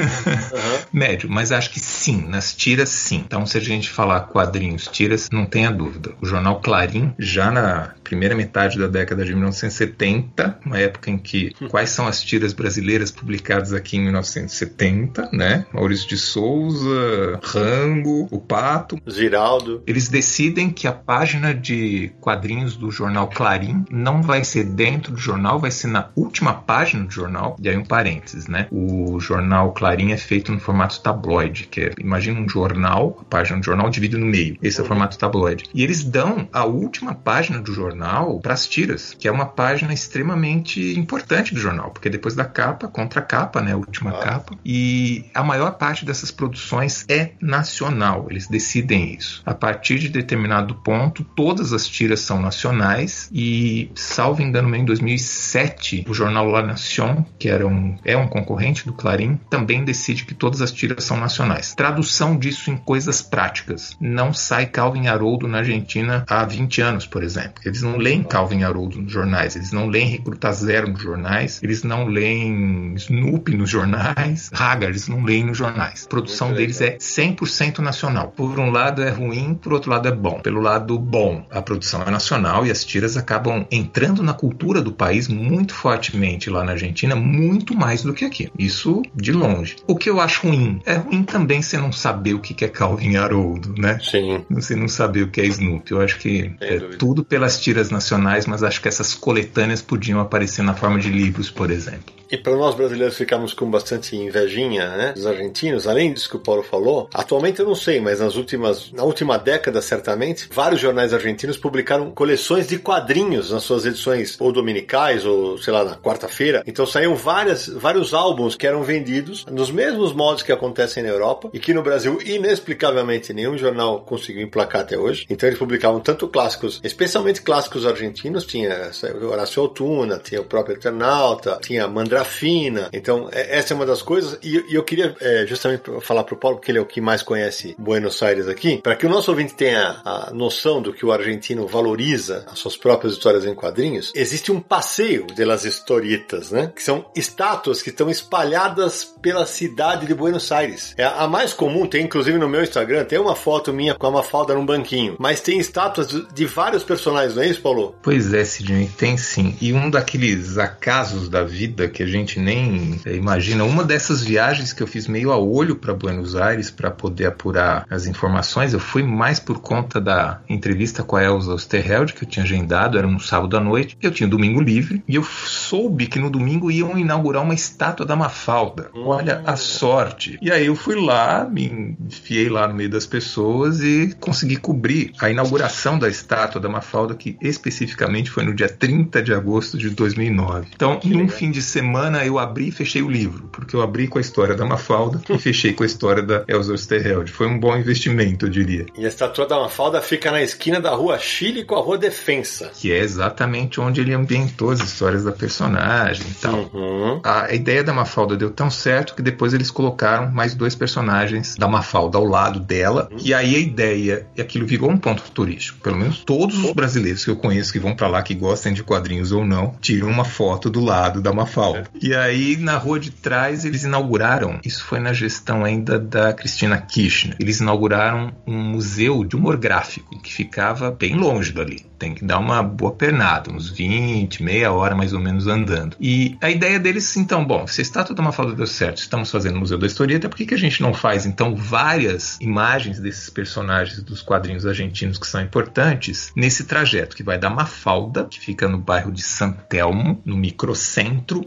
até depois de uma região chamada Puerto Madeiro, né? Uma região de. É um porto, mas eles se transformaram numa região de restaurantes, de comércio e tal. É uma boa pernada isso, e nesse trajeto você tem vários dos personagens. Você tem Gaturro, você tem as ticas do Divito, que são as mulheres do Divito, você vai ter o. Isidoro Canhones. Joe Matias, Isidoro Canhones, Dom Fulgêncio, Clemente. o Patorussu que a gente falou, o Patorucito, Clemente, e termina com o Eternauta. Termina com a estátua do Eternauta, que fica em- bem em frente ao museu de humor gráfico lá, a estátua no meio da rua. Essa é a mais escondida que tem, porque você está em frente ao museu, uma avenidona, aí você tem que atravessar a avenidona, tem um canteiro central, tem o outro lado da avenidona, tá bem no meio desse canteiro central, ah, mais ou menos um metro e oitenta de altura, no canto daquela rua. É um belo passeio, para quem gosta de quadrinhos, puxa vida. O Naranjo tá falando que não conhece nada, ah, eu tô com o livro na mão, vai com o livro que você tem na mão, né? Uhum. Com aquele livrão vendo lá, é um bom jeito de conhecer um pouco dos personagens argentinos de quadrinhos e é outra coisa que me chama muita atenção. Se a gente fizesse isso no Brasil, eu não tenho dúvida que não daria certo por dois motivos. Primeiro, porque as estátuas seriam depredadas, que é cultural. E o segundo motivo, será que as pessoas conseguiriam colocar 10 personagens, 15 personagens dos quadrinhos nacionais que são importantes e que saiam do universo, sei lá, Turma da Mônica e Rebordosa, vamos supor, né? Nós talvez conseguíssemos fazer esses personagens, mas não é tão no imaginário. A gente tem muito que o quadrinho brasileiro é, é ancorado na turma da Mônica, com razão. Assim, você vai todas as pesquisas vão mostrar que Maurício de Souza é o escritor de quadrinho, o escritor, um dos mais conhecidos do Brasil, que dirá de quadrinhos. É quase como sinônimo de quadrinhos brasileiros. Mas a gente não consegue ampliar a memória para outras produções, né? Então eu já me perguntaram se daria certo no Brasil. Eu acho que a ideia é muito boa. Você pega uma região em São Paulo, Avenida Paulista, por exemplo, fazer uma coisa assim, que vai te levar até o Centro Cultural Vergueiro, onde tem a Gibiteca em fio. Mas eu acho que não daria certo por esses dois motivos. Não sei se eu sou um pouco pessimista ou realista demais. Mas enfim. Mas lá deu certo. Na época do coronavírus, colocaram uma máscara nessa estátua da Mafalda. Um tapa-bocas. Um tapa-bocas que o nome não é bom, porque deve tampar o nariz também, né? Hum, é verdade. Em Aqui roubaram, roubaram uma da Mônica aqui. Roubaram uma da Mônica. Sim, muito bem lembrado. Paulo, eu acho que a nós que gostamos de quadrinhos e vivemos nesse mundo, a gente até consegue citar vários personagens, mas que fazem realmente parte da cultura popular, conhecimento mais amplo da população, já limita bastante o número. Não tenha dúvida. Não tenha- Infelizmente, que é outro ponto que eu coloquei. Os argentinos têm memória. Eles têm produção e têm memória. A gente tem produção, não de aventura, mas de humor. Nós temos, gente do céu, quantos e quantos personagens né? importantes, né? E que não fazem. As nossas tiras são muito boas. Elas não fazem inveja às tiras argentinas e norte-americanas. Pegar os três polos principais que me parecem mundiais de produção de tiras. Mas a gente não tem memória. A gente e não é só de quadrinhos. É de quem a gente votou para deputado estadual e federal na última eleição, é quem foram os três últimos presidentes, se a pessoa que essa alternância de poder, se a gente esquece o histórico da pessoa. Isso é também, infelizmente, é cultural do brasileiro. Ô Paulo, uma curiosidade que em abril, quando a gente já estava no, no começo da pandemia, eu li um álbum português, é, edição portuguesa da Levoix, que é um argentino, chamado O Último Recreio, escrito pelo Carlos Trídio com desenho do Horácio Altuna. É um espetáculo a história. Pra vocês terem ideia, vocês estão ouvindo a gente, uma bomba é lançada no mundo e mata só os adultos. Só sobram as crianças. E no momento em que você começa a ter, por exemplo, pensamentos sexuais, você virou adulto, você morre. O vírus te mata. Cara, é, são 13 contos espetaculares, assim. É, a maneira como ele conduz a história, o Carlos Trídio, e com o desenho do Horácio Altuna, que é, é maravilhoso, é encantador. E é um álbum que, sério, tava aqui do lado e eu nunca tinha ouvido falar. E eu leio muito quadrinho, só para ilustrar o que o Paulo falou. O Trígio tem parceria com todo mundo, né? Uhum. Ele tem os melhores parceiros. Eu acho que ele tem três bons parceiros, pelo menos, né? Eu acho que o Eduardo Risso fez com ele bons trabalhos. Eu acho que ele fez ótimos trabalhos com Horácio Altuna, como você está bem citando. E ele tem uma parceria muito boa com o Domingo Mandrafina. Tem uma das melhores histórias que é Cosecha Verde, que é uma das melhores histórias argentinas que eu tive a oportunidade de ler e que é da parceria dos dois e me encantou bastante. E mais recentemente, antes dele falecer, com Lucas Varela, ele fez algumas coisas muito boas. Mas especificamente essa safra dele com a Altuna, que vem de 70, 80, quando eles produziram bastante juntos, na Argentina também, né? Muito, muito rica mesmo. Boa lembrança, Sidney. Boa, boa leitura você teve também.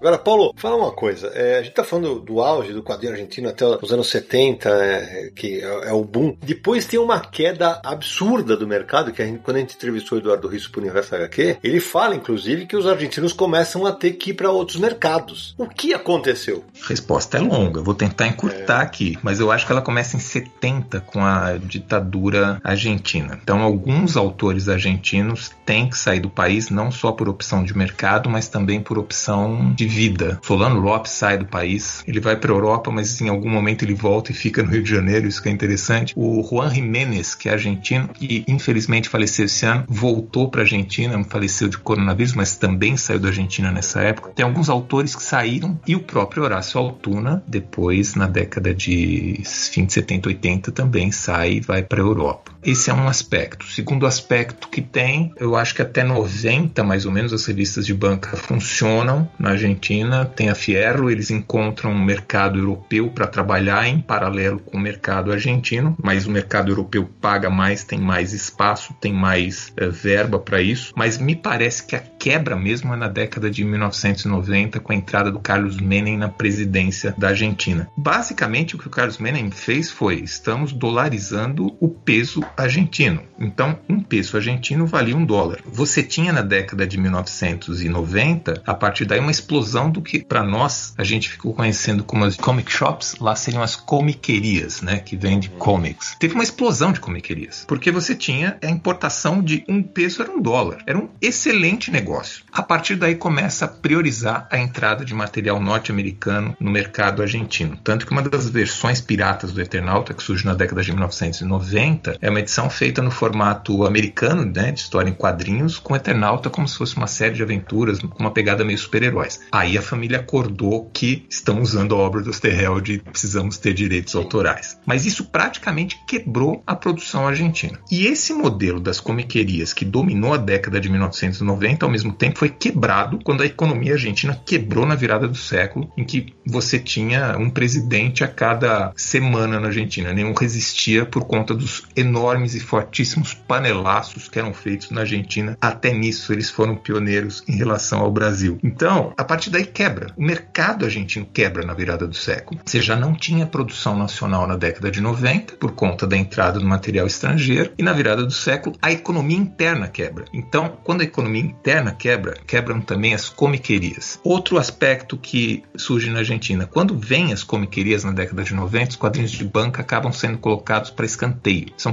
pouquíssimos quadrinhos de banca que resistem a esse modelo. Nota que no Brasil a gente também teve as, as comic shops, mas o mercado de banca não saiu, né? A gente manteve os dois mercados. Na Argentina não. Então você quebrou o mercado de banca na década de 90 e você quebrou as comiquerias na virada do século. Bom, Ctrl Alt Del. Vamos começar tudo a partir daí. E tudo começou a se retomar e aí o movimento é muito parecido com o das livrarias aqui no Brasil. Você ainda tem comiquerias lá, os comic shops, mas é, muito, eu diria que a maior parte da produção argentina é feita no formato livro, voltado para livrarias, que é basicamente o que a gente está vendo agora chegando ao Brasil. São edições que ou resgatam conteúdos de outras décadas ou que são produções contemporâneas feitas no formato de romance gráfico. Ótima explicação.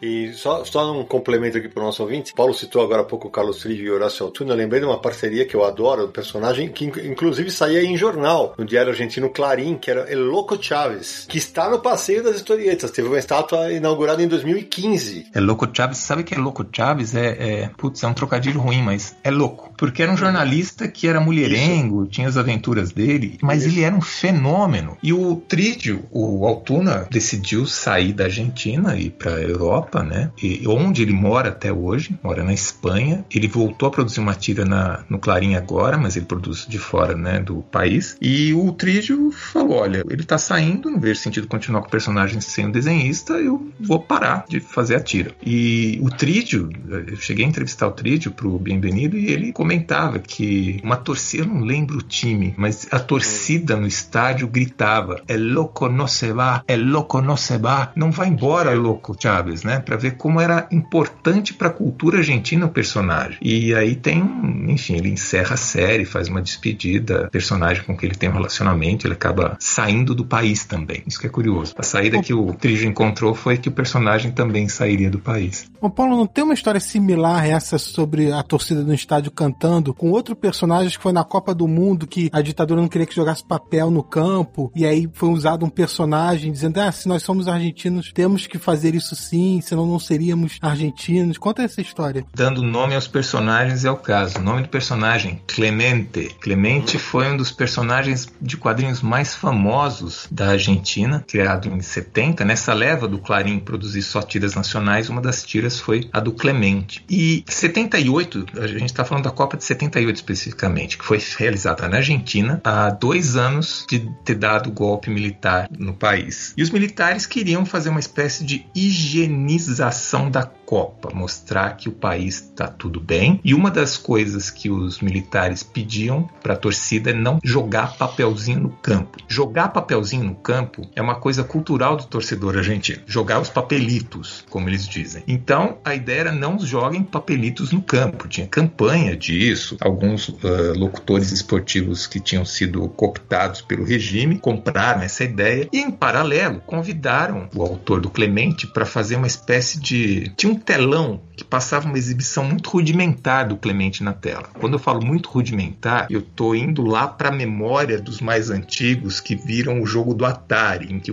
a cabeça do personagem era um quadrado. Então você fazia isso com luzes no telão. Era uma coisa muito rudimentar, mas você conseguia ver o contorno do personagem Clemente. E aí o Clemente aparecia no telão gritando: tirem papelitos, né, para os torcedores. Os torcedores iam loucura e jogavam papelitos. Por curiosidade, deem uma olhada na final da Copa da Argentina e vejam a quantidade de papéis que tem no campo. Isso tem no YouTube, é dá para acessar facinho. É absurdo. Então, o Clemente acabou funcionando como uma espécie de grito da torcida contra o regime militar. Funcionou um pouco assim. É uma história bem interessante também para rememorar. Muito boa lembrança. O Clemente não é um personagem do Calói? É, do falecido Calói, isso mesmo. Que aqui no Brasil praticamente é desconhecido. Praticamente não, é quase totalmente então, desconhecido. Então, eu aprendi a não falar que não. Depois que vocês me vieram com o Patoro uhum. Sul publicado aqui no Brasil, eu fico ainda mais cauteloso. Mas eu desconheço que tenha sido publicado o Clemente é. aqui.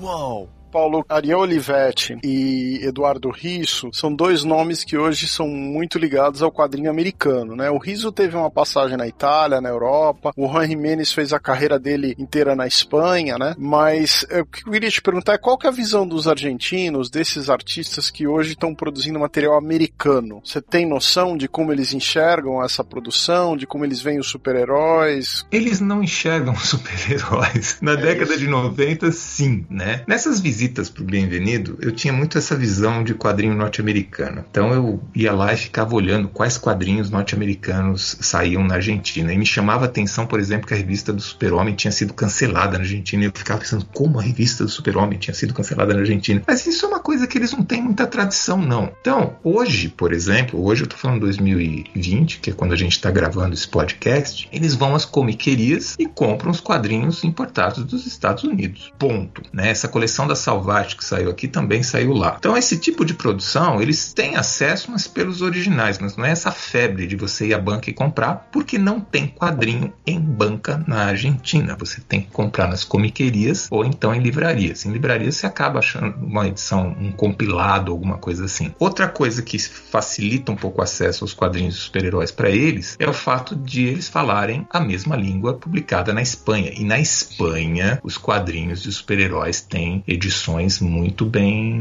montadas, né? até resgates históricos bem mais amplos do que o que a Panini fez aqui no Brasil. Então, muitas dessas edições também chegam na Argentina, eles compram a preço de euro, mas eles têm acesso a esse tipo de material. Quanto especificamente à produção norte-americana, do que eu percebi dos autores, a leitura deles é muito clara. É um mercado para a gente trabalhar. Então, o Marcelo Campos sempre contava que aqui no Brasil ele era visto como traidor quando ele foi trabalhar na DC Comics. Lá não, porque eles têm a tradição, desde a década de 1950, 60, de trabalhar para os mercados externos. Eles viam no mercado inglês inicialmente, o Solano Lopes, o Prati, o Brecht, no mercado inglês, no fim de 50, 60, uma oportunidade de ter um rendimento melhor. O José Luiz Salinas, que a gente já falou aqui mais de uma vez nesse nosso bate-papo, foi para os Estados Unidos, voltou e tranquilo. Então eles viam no mercado externo, só que leia esse mercado externo para eles era o europeu, um ganha-pão. Nenhum problema com isso. O mercado norte-americano acabou sendo uma outra alternativa a esse ganha-pão. E aí o Risso é o principal nome. Né? Tem o Olivetti, mas o Risso é seguramente o principal nome. E não só vem com bons olhos, como por exemplo a Crack Bang Boom, que é um evento de quadrinhos que o Risso faz na Argentina e Rosário, ele usa muito dessa expertise que ele tem do mercado norte-americano para viabilizar a ida de autores para a Argentina. Então eu não senti dos autores nenhum preconceito nesse sentido.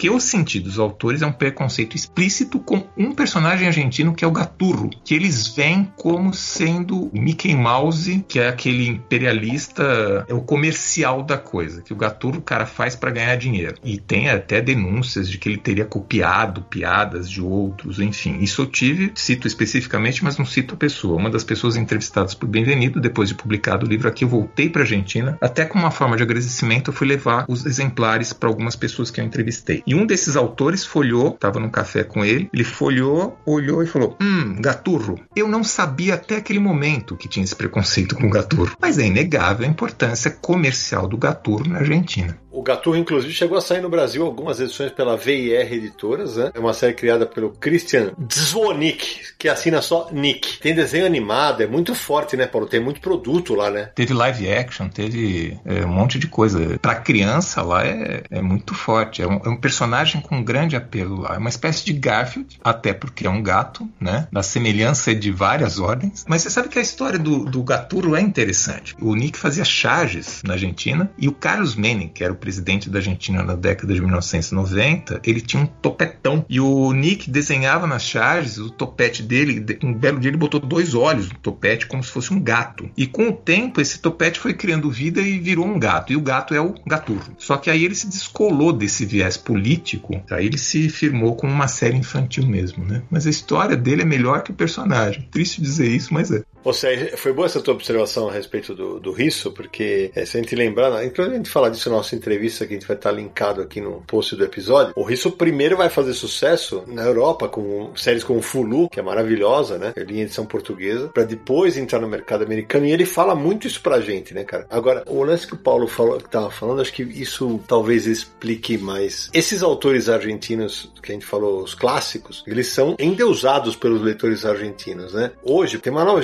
geração depois do, do Risso, tem o Leandro Fernandes, né? Que inclusive, se eu não me engano, foi assistente do Risso, que também publica fora, tem outros desenhistas. Esses caras, eles não são ícones da cultura argentina pro conhecedor de quadrinho argentina, né? É bem a relação que o Marcelo Campos falou, como o Paulo Ramos lembrou, que ah, a gente era considerado inimigo, porque a gente fazia quadrinho para fora, que é uma grande bobagem, né? Porque são espetaculares desenhistas levando traço argentino para N países do planeta, né? Aí eu queria fazer agora um, uma observação, porque é o seguinte, você fez uma pergunta pergunta pro Paulo, que é por que, que o quadrinho argentino era desenvolvido e tal. E agora que você falou desse negócio do Eduardo Risso e que o Leandro Fernandes tinha sido assistente, eu lembrei que aquele lance que os argentinos não só tinham grandes desenhistas e seus estúdios, mas eles tinham as escolas de desenho famosas com esses professores durante décadas de formação de gente, não só de formação de leitores, mas formação de artista. E aqui eu sinto que o período que as as escolas de desenho, de quadrinho, de arte estouraram foi mais ou menos quando os brasileiros começaram a fazer sucesso nos Estados Unidos. Vocês não veem um paralelo agora nesse, nessa explosão de gente nacional produzindo, com essa formação de gente em função de todos esses estúdios e escolas, similar ao que aconteceu na Argentina na década de 60, por exemplo? Olha, é, é uma pergunta interessante, porque hoje o que a gente vê, especialmente nos eventos, o Paulo citou o evento do Risco que eu estava programado esse ano para ir, né, no evento dele lá em Rosário e, e, a pandemia não deixou, mas continue em casa, todo mundo. Se puder, fique em casa. Cuidem-se, né? Mas o que a gente vê muito hoje, Sérgio, é assim, e o Risso mesmo ele fala, a admiração que os argentinos, que os leitores, por exemplo, de comics, de quadrinhos super-heróis argentinos, têm pelos brasileiros hoje, é como a nossa pelos clássicos. Eu lembro que o Renato Guedes, por exemplo, porra, ele, ele ia em dezenas de eventos na Argentina. E a, e a Argentina tem muito evento de quadrinhos, vale dizer isso. E eles sempre levam brasileiros, porque, como o Paulo falou, tá duas horas e meia daqui, né? De São Paulo. Então, assim, acho que o processo de formação que hoje, por exemplo, a gente tem numa Quanta Academia de Artes aqui, faz uma diferença pro nosso lado, né? Na Argentina eu desconheço como é que é isso hoje, né? É, a, a Quanta, lembrando que a Quanta no auge, ela tinha inclusive uma unidade com o Rafael Albuquerque, né? Em Porto Alegre. Então, ali proximidades da Argentina. Quer dizer, eu não consigo desassociar essa formação e o sucesso desses artistas com seus estudos, suas escolas de arte, e a formação de uma geração inteira de artistas brasileiros fazendo o quadrinho independente como tem na Argentina hoje, né? É, então, eu tava pensando aqui, por exemplo, dessa inversão um pouquinho da rota que acontece nos últimos anos. Um desenho argentino que foi publicado aqui pela Jambô, em parceria com o uruguaio, que é o Rodolfo Santudio. O desenhista é o Jock. O Jock eu não sei se ele ainda é, mas ele era, ele era representado pela Chiara Escuro, a agência brasileira do Ivan Costa e do Joe Prado. 40 caixões, né, que a Jambô publicou. Exatamente, 40 caixões. E também a Caverna do Ladrão, que é da mesma dupla. É, e esse eu confesso que eu não li. Eu li o primeiro, que eu gosto, até gosto, uma boa história de terror, 40 caixões. Então, cê, acho que essa, esse processo de formação talvez se explique, porque hoje, eu, quando eu, o Jock conversou comigo há uns dois anos, ele é absolutamente encantado com a cena independente nacional, a brasileira. Não, que cresceu muito, né? A cena brasileira explodiu. Mas é o que a gente estava falando. O Paulo foi para Argentina e tinha uma cena argentina que ele ficou impressionado a ponto de escrever um livro, né? Sim. Eu, quando saí do Brasil em 2006, essa cena brasileira explodiu, que foi depois da minha saída que a cena brasileira explodiu. Então, assim, eu sinto um pouco um paralelismo com o que aconteceu na Argentina. Né? Mas eu acho que a cena argentina hoje ela é diferente daquela. Isso para mim é bem claro. O mercado de produção deles reduziu, as editoras reduziram, a Fierro, que era a única e principal, porque na verdade o esquema deles era, eles produziam para o mercado externo, alguns para o mercado norte-americano, a maioria para o mercado europeu e muitos deles, principalmente os novos autores, eles produziam na Fierro. O que, é a Fierro? E o Sidney já tinha perguntado do papel de apoio dos jornais. Um jornal de lá, que é o Página Doce, que é um jornal mais de esquerda na Argentina, ele publicava todo mês a revista Fierro. Então, uma vez por mês, um sábado, um determinado sábado, saía a revista Fierro, uma revista de, sei lá, 60 páginas, que publicava histórias curtas em continuação. Ela continuava no mês seguinte, ela continuava no mês seguinte, ela continuava no mês seguinte. O Adão Iturrus Garay chegou a publicar, inclusive, na Fierro. E aí, qual que era o esquema? Você ia pagando para esses autores todo mês uma quantia pequena, ninguém sobrevivia com isso, mas já ajudava. E depois de oito meses publicando quatro páginas na revista, você chega no volume X que você consegue lançar aquilo em álbum. Eu não vou dizer todos porque eu vou errar, mas vamos chutar aí 80% dos álbuns argentinos que saíram de 2006 para cá passaram por esse processo. O Sidney começou o podcast citando alguns da Zarabatana, todos eles que foram citados por você foram publicados primeiro pela Fiero, que é o caso do Paulo Pinóquio, do Lucas Varela. Todos os trabalhos do Salvador Sanz que saíram no Brasil passaram por esse processo. E o Dora, do Inácio Minavelli também. E aí, eis que a Fiero some do mercado argentino. Se a Fiero some, some a principal plataforma que catapultava as publicações de álbuns argentinos. Ela volta e ela some de novo do mercado. E ela some porque boa parte da publicidade do Página 12 e da Fierro era do governo argentino que era da Cristina Kirchner. Quando você tira essa publicidade, não só a Fierro para, mas também um suplemento que eles publicavam uma vez por semana numa agência de notícias chamada Telan, que publicava quadrinhos também só. Então, durante os anos Macri, houve uma queda impressionante na produção argentina de quadrinhos por conta disso. Surge agora, talvez, uma nova, sem nenhum trocadilho com Guerra nas Estrelas, né? Surge agora uma nova esperança de que tenhamos um mercado um pouco melhor. Agora, muito do que tem lá é que também sai na Europa, depois né, eles publicam na Argentina. Ainda tem bastante coisa. Parece que eu estou sendo catastrófico. Não é isso. Tem bastante coisa, mas tinha mais. Então, nesse ponto, o cenário brasileiro, principalmente com o PROAC, com o cenário independente brasileiro nosso, que é muito forte. Gente, tem um FIC e os caras vão lá e lançam 300 trabalhos autorais. Não tem isso. Não é na Argentina. Não tem isso na América do Sul. Verdade. Então, pelo menos Uruguai, Argentina e México, os três eu digo com segurança que não tem. Eu ia dizer, se você tivesse me perguntado, que a razão principal eram os problemas econômicos da Argentina que inviabilizavam a produção, mas você me deu uma explicação completamente fora da minha ideia, que realmente nunca me aprofundei muito nisso na Argentina. O tipo de publicação da Fierro, por outro lado, do que você está falando, é exatamente o modelo europeu a partir da década de 60, né? Você publicava as antologias, o que vendia bem você reunia e lançava em álbum, que era o que você está dizendo que os autores faziam. Então, por exemplo, Asterix saía na pilote, lançava em álbum. O próprio Tintin fazia isso dos álbuns do jornal, né? E na verdade é também o que o mercado japonês faz com a Shonen Jump e outras Sim. publicações, né? É o mesmo modelo. É isso aí. Eu acabei, a gente tava falando de quadrinhos argentinos, só para amarrar a informação completa, o Gaturro teve dois álbuns em 2008 lançados pela Vergari Riba, que é a VIR Editores, em 2008. Em 2009 saiu pela Catapulta Editores Gaturro Grandão. São só esses três no Brasil. São as únicas três. A gente falou da editora Figura, que vem fazendo um belo trabalho. Eles lançaram em 2018 um baita álbum de um argentino, que é o Carlos Nini, né? O Crimes e Castigos, e que o Carlos Nini é um gigante do quadrinho argentino, que pouquíssimo leitor brasileiro sabe quem é. Pois é, é. o Nini. E tem o filho dele também, que é o Lucas Nini, que é outro autor muito bom. Inclusive, acho que teve num FIC, não foi, Paulo, que ele veio pra cá? Ou foi um FIC ou foi o a Gibicon em Curitiba? Um dos dois, eu não vou me lembrar. Ah, não, minto. Ele esteve na Rio Comic Con em 2010. Agora, o Carlos Nini tem um desenho, assim, não é para todos os gostos, eu acho, mas é um desenho muito peculiar. Um que não foi citado até agora, né, que é o José Munhoz e o Carlos Sampaio, que é uma dupla que, enfim, eles também são outros autores que saíram da Argentina, foram para o mercado europeu e se deram muito bem. E que tiveram uma história deles publicada aqui, que é a do Carlos Gardel. O Paulo, e também tem recentemente a Billie Holiday, né, que a mina lançou, não é deles? Aliás, deixa eu trocar, eu acho que eu quis dizer Billie Holiday e eu falei Carlos Gardel, é que tem os dois. Saiu pela editora Mino. Isso, exatamente. E do que não saiu aqui, não saiu. Quem que você acha que tinha que vir pra cá e não veio dos anos do começo do ano 2000 pra cá? O que que tem? Deve ter muita coisa, né? Nossa, eu preferia as perguntas históricas, viu?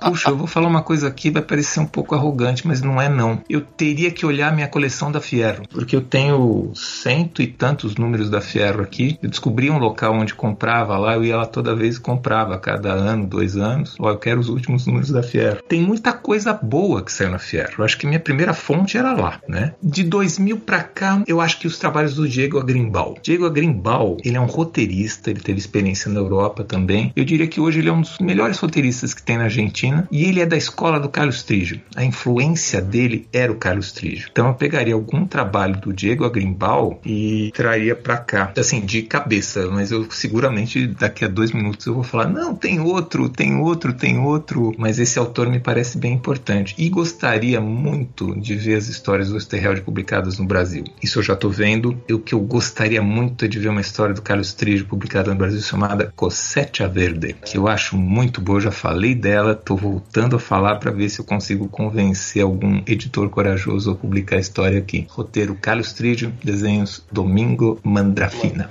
Ô Paulo, eu, eu achei que você ia falar de uma outra, que eu vi numa, numa entrevista tua da época do lançamento do livro, que tem um quadrinho que você coloca entre os teus favoritos da Argentina, de uma dupla que a gente já citou aqui, que é Carlos Trigio e Horácio Altuna, que é Las Puertitas del Senhor López. Mas essa, quando você falou do Altuna, na hora me veio na cabeça, Sidney. Eu não li, cara. Então, não é assim excepcional, assim, mas ela é legal. É um senhor um pouco forte, assim, né? O peso, de gravata, tímido, e que ele tá em alguma situação. Vamos pensar uma situação assim: eu tô aqui no falando com vocês no escritório, e aí o trabalho do escritório tá chato. Ele levanta, sai pela porta, e do outro lado da porta começa um mundo de fantasia como se fosse Little Nemo, né? Ele encontra uma mulher muito sedutora que dá em cima dele e tal, né? E a história se desenvolve e, evidentemente, no final ele volta à realidade. Por isso que eu falo que tem uma proximidade com Little Nemo, que é uma história do começo do século XX, em que era um menininho que dormia e acordava. Ele vivia um mundo fantástico e no último quadrinho ele sempre acordava caindo da cama. Era um sonho. Las Portitas del Senhor Lopes, as portas do Senhor Lopes, são uma porta para esse mundo de fantasia em que ele vai, mas quando ele volta, a realidade volta com ele. É muito boa essa história. Quando você falou do Altuna, de cara me veio ela. Eu gosto muito também. Poderia publicar tranquilamente no Brasil. Eu ia te perguntar isso, Paulo, porque assim, na Wikipedia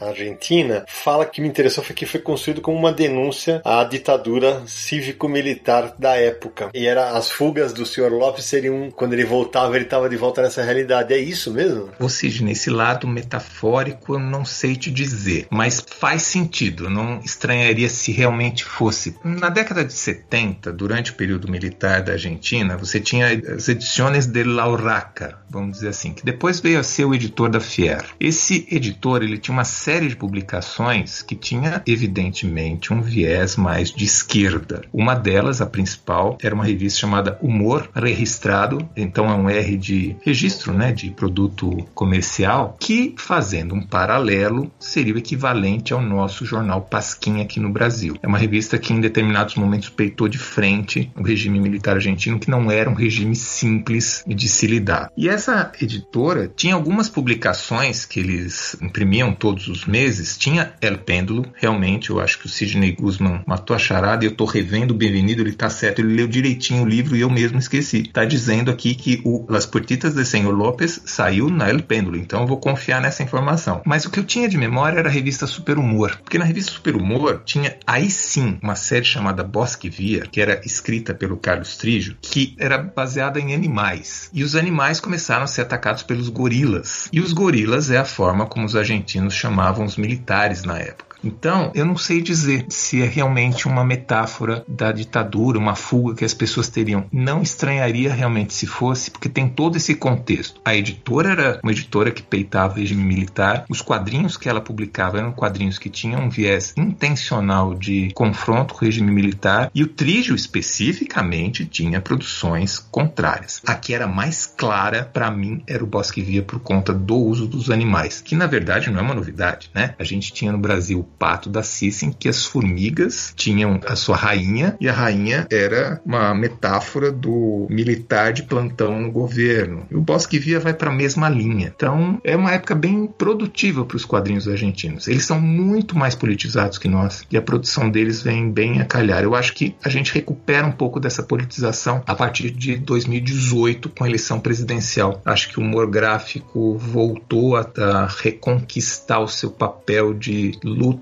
de alerta e mostrando que um meme faz uma brincadeira, mas na verdade, na hora de uma denúncia, o que faz mesmo é uma charge ou uma boa tira política. É isso aí. Só para fechar a informação, La Puertitas del Senhor Lopes, em 88, ganhou um longa-metragem que foi dirigido por Alberto Fischerman com Lourenço Quinteiros no papel principal. Eu queria lembrar de um outro autor argentino que também foi publicado aqui, que é o Roberto Fontana Rosa, que tem um material que chama Bug o Ceboso, né? Bug el Aceitoso. Esse material é bem famoso na América do Sul e saiu aqui numa edição única da LPM em 1988, que é um personagem que também tem aí a sua importância. Paulo tem uma história boa do autor, né, Paulo? Pois é, o Roberto Fontana Rosa. Roberto Fontana Rosa é mais ou menos uma espécie de, puxa, tentativas de comparação nunca são boas, mas vamos tentar mesmo assim. Talvez um Luiz Fernando Veríssimo, ele tinha uma vertente uhum. de escritor muito forte e ele também desenhava quadrinhos. E era apaixonado por futebol. E a história que a gente tem aí dele é essa do futebol. Então, na lista do que histórias argentinas que geralmente perguntam que você gostou de ter lido, né? Eu citei o Cossete Verde, mas tem uma história que marcou bastante do Fontana Rossa, que ele, ele publicava histórias curtinhas nas décadas de 80, 90, na Fierro e outras publicações, ele tinha uma série chamada Semblanças Deportivas, que era um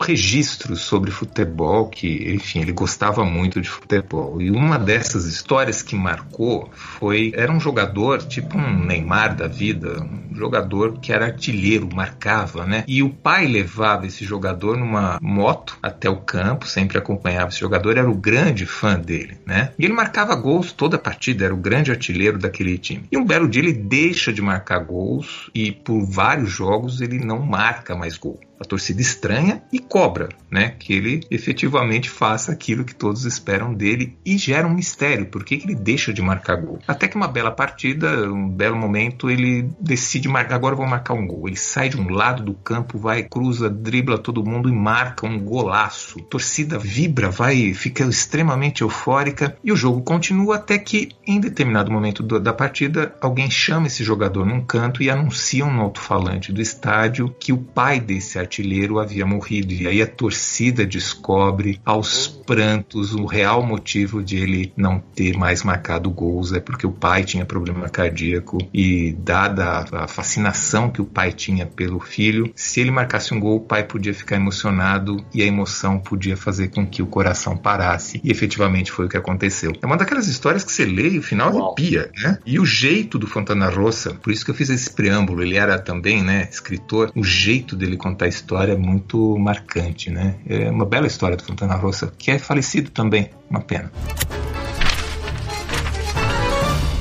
Uau! Bom, a gente já está se encaminhando para o final do programa. Samir, vale a gente citar algumas editoras que investiram em quadrinhos argentinos nos últimos anos, né? É, como a gente tem falado aqui nesse episódio, né, nos últimos anos aumentou o número de publicações argentinas. Ainda não são muitas, mas já são mais do que costumava ter. Então, editoras como Zarabatana, João Boa, Figura, Comic Zone, Martins Fonte, Mino, Lorentes, todas publicaram uma ou outra coisa de quadrinhos argentinos. Então, até para leitor que ficou curioso de correr atrás desse material, valia a pena a gente mencionar algumas publicações, né? É, a Lorentz publicou Alvar Maior, o primeiro volume, que eu coloquei no meu vídeo de melhores do ano. Só não entrou nos meus 20 por causa da produção editorial, mas que eles me prometeram que vai melhorar pro segundo volume, né? Alvar Maior, que é do Carlos Trilho do Henrique Brett, publicado pela Lorentz ano passado. Vou citar algumas publicações da Zarabatana, já que foi por onde saiu o livro do Paulo e tem trazido alguns materiais. Então, como você mencionou, o Salvador Sanz teve obras publicadas aqui pela Zarabatana, como Legião, Noturno, Ângela de la Morte. Alguns desses eu acho que estão até esgotados, mas talvez encontre em alguma comic shop, alguma livraria. O mais recente é Esqueleto, né? Esqueleto, que são três volumes, foram publicados pela Zarabatana. A revista que o Paulo comentou muito, a Fierro, teve uma versão nacional pela Zarabatana que tinha autores brasileiros e argentinos. Então, Fierro Brasil teve dois volumes, se eu não me engano. Sem falar no Liniers, que a Zarabatana publicou bastante coisa. Macanudo já tem dez volumes e outros materiais do Liniers também. Esse material aí, quem quiser correr atrás, é um dos autores argentinos de maior destaque aqui no Brasil. E acho que hoje é o mais publicado. O Paulo, que também é um especialista em tiras, eu não sei se ele acompanha muitas tiras do planeta. Eu hoje não leio tantas, mas das que eu leio, para mim, o melhor tirista do planeta hoje é o Liniers. Para mim, ele é o cara mais criativo. O cara consegue, naquele espaço, ter soluções gráficas inacreditáveis. Nem, nem não gosto de tudo que ele faz nas diversas séries que tem dentro do Macanudo, mas acho o cara muito acima da média, cara. Ah, ele,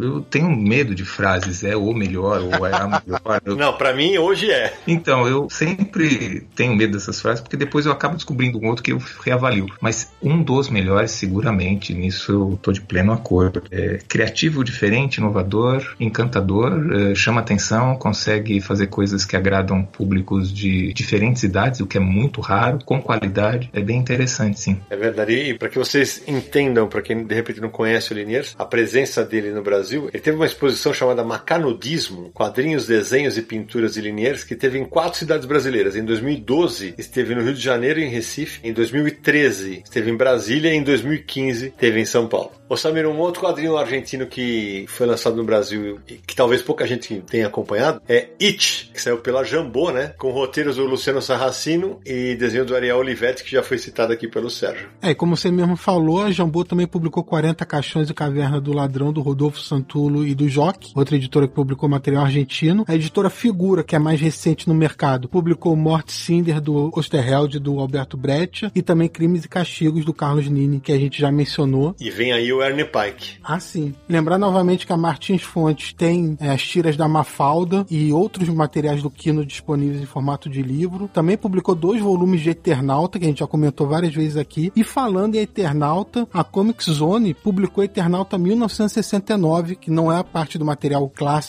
da Martins Fontes. E a mesma Comic Zone publicou Sherlock Time também do Osterheld. E alguém podia trazer a Mulheres Alteradas de volta também da Maitena, que teve cinco volumes publicados pela Rocco ali entre 2003 e 2007, alguma coisa do tipo. Ah, e lembrando ainda que a Zarabatana, além de Macanudo, publicou também Bonjour do Liniers, com as primeiras tiras dele. E também tem o Garatujas. Este é para desenhar e colorir, também pela Zarabatana. Isso. E o Liniers saiu também pela VIR Editoras com Boa Noite Planeta. E também pela VIR Editoras saiu outra obra do Liniers, que é Os Sábados São Como um Grande Balão Vermelho.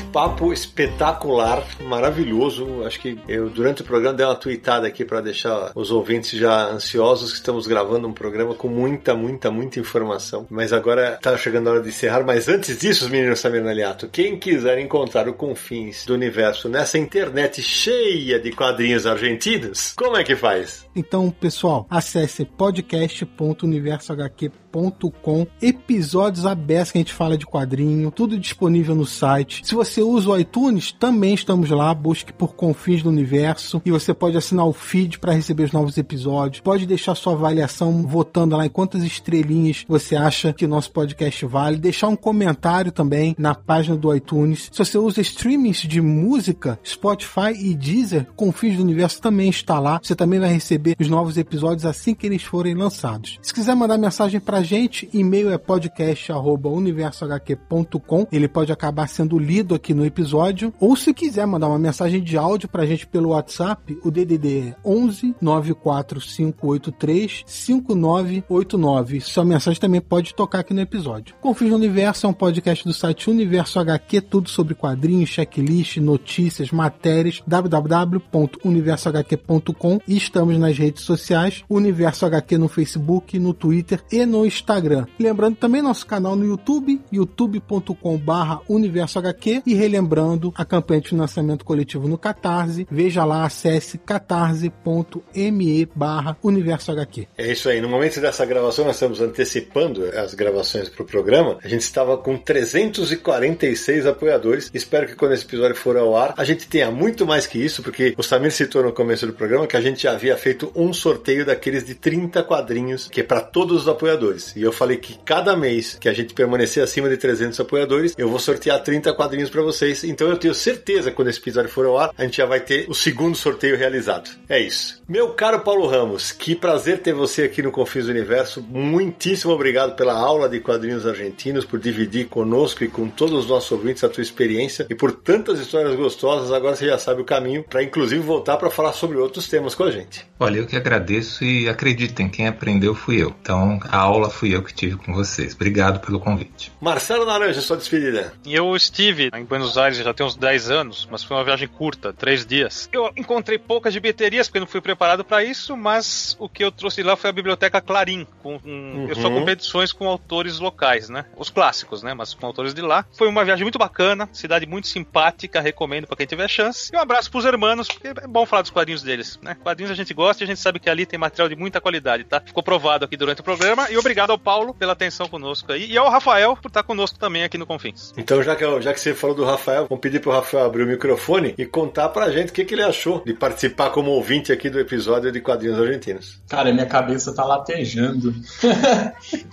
de, tanta informação, mas latejando de um jeito bom. É, Cara, eu tô com muito material aqui que eu fiquei anotando no meu notepadzinho pra ir atrás. Foi fantástico. Só tenho a agradecer. Obrigado. Valeu demais. Sérgio Codespot? Eu queria agradecer a presença do Paulo e do Rafael. A conversa com o Paulo foi muito gostosa. Fazia muito tempo que eu não, não conversava com o Paulo. O papo foi realmente muito bom. Queria agradecer a todos vocês e queria corrigir o Naranjo. Ele não encontrou HQs na Argentina porque ele estava atrás daquelas revistas masculinas para procurar as charges, né? Isso, rapaz. Ou- passei dessa fase já. Ou tava com o que é bem mais provável atrás dos alfajores, né? Ô, ô, ô, Você tem alguma dúvida? Samir Naliato. Bom, primeiro agradecer aos nossos ouvintes que nos seguem aqui nos episódios do Confins do Universo. A gente recebe muito feedback nas redes sociais em cada episódio. Agradecer ao Rafael por ter participado aqui, por nos apoiar também. Feliz que tenha gostado de ver os bastidores aqui. Valeu, Paulo, por ter participado aí desse episódio que a gente já queria fazer um tempão, né? Falar um pouco de quadrinho sul-americano que é tão pouco mencionado. Os leitores sempre têm muita curiosidade. Tem gente que pede pra gente fazer episódio sobre quadrinho uruguaio, chileno, enfim, a Argentina era um muito pedido também, então espero que o pessoal curta esse episódio. Enquanto a gente estava aqui gravando, até entrei na internet, vi quanto que tá o câmbio do peso argentino pro real. Quem sabe depois de um tempo que passa essa pandemia aí, já posso ver os quadrinhos argentinos em loco também. É isso aí. Eu queria agradecer a todo mundo que apoia a gente, especialmente ao Paulo Ramos por ter estado nesse episódio conosco, o Samir, o Sérgio, o Naranjo, ao Rafael, e torcer para que possamos ver mais e mais bons quadrinhos argentinos publicados por aqui. Afinal, a rivalidade a gente deixa pro futebol e pros outros esportes. E a gente se encontra no próximo episódio de Confins do Universo.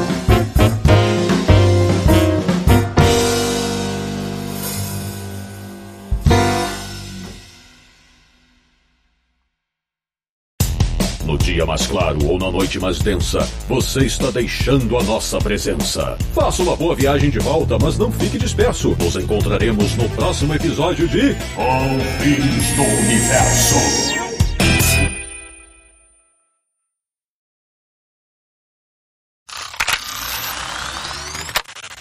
Então, editoras como Zarabatana, João Boa, Figura, Comic Zone, Martins Fones, Fones não. É.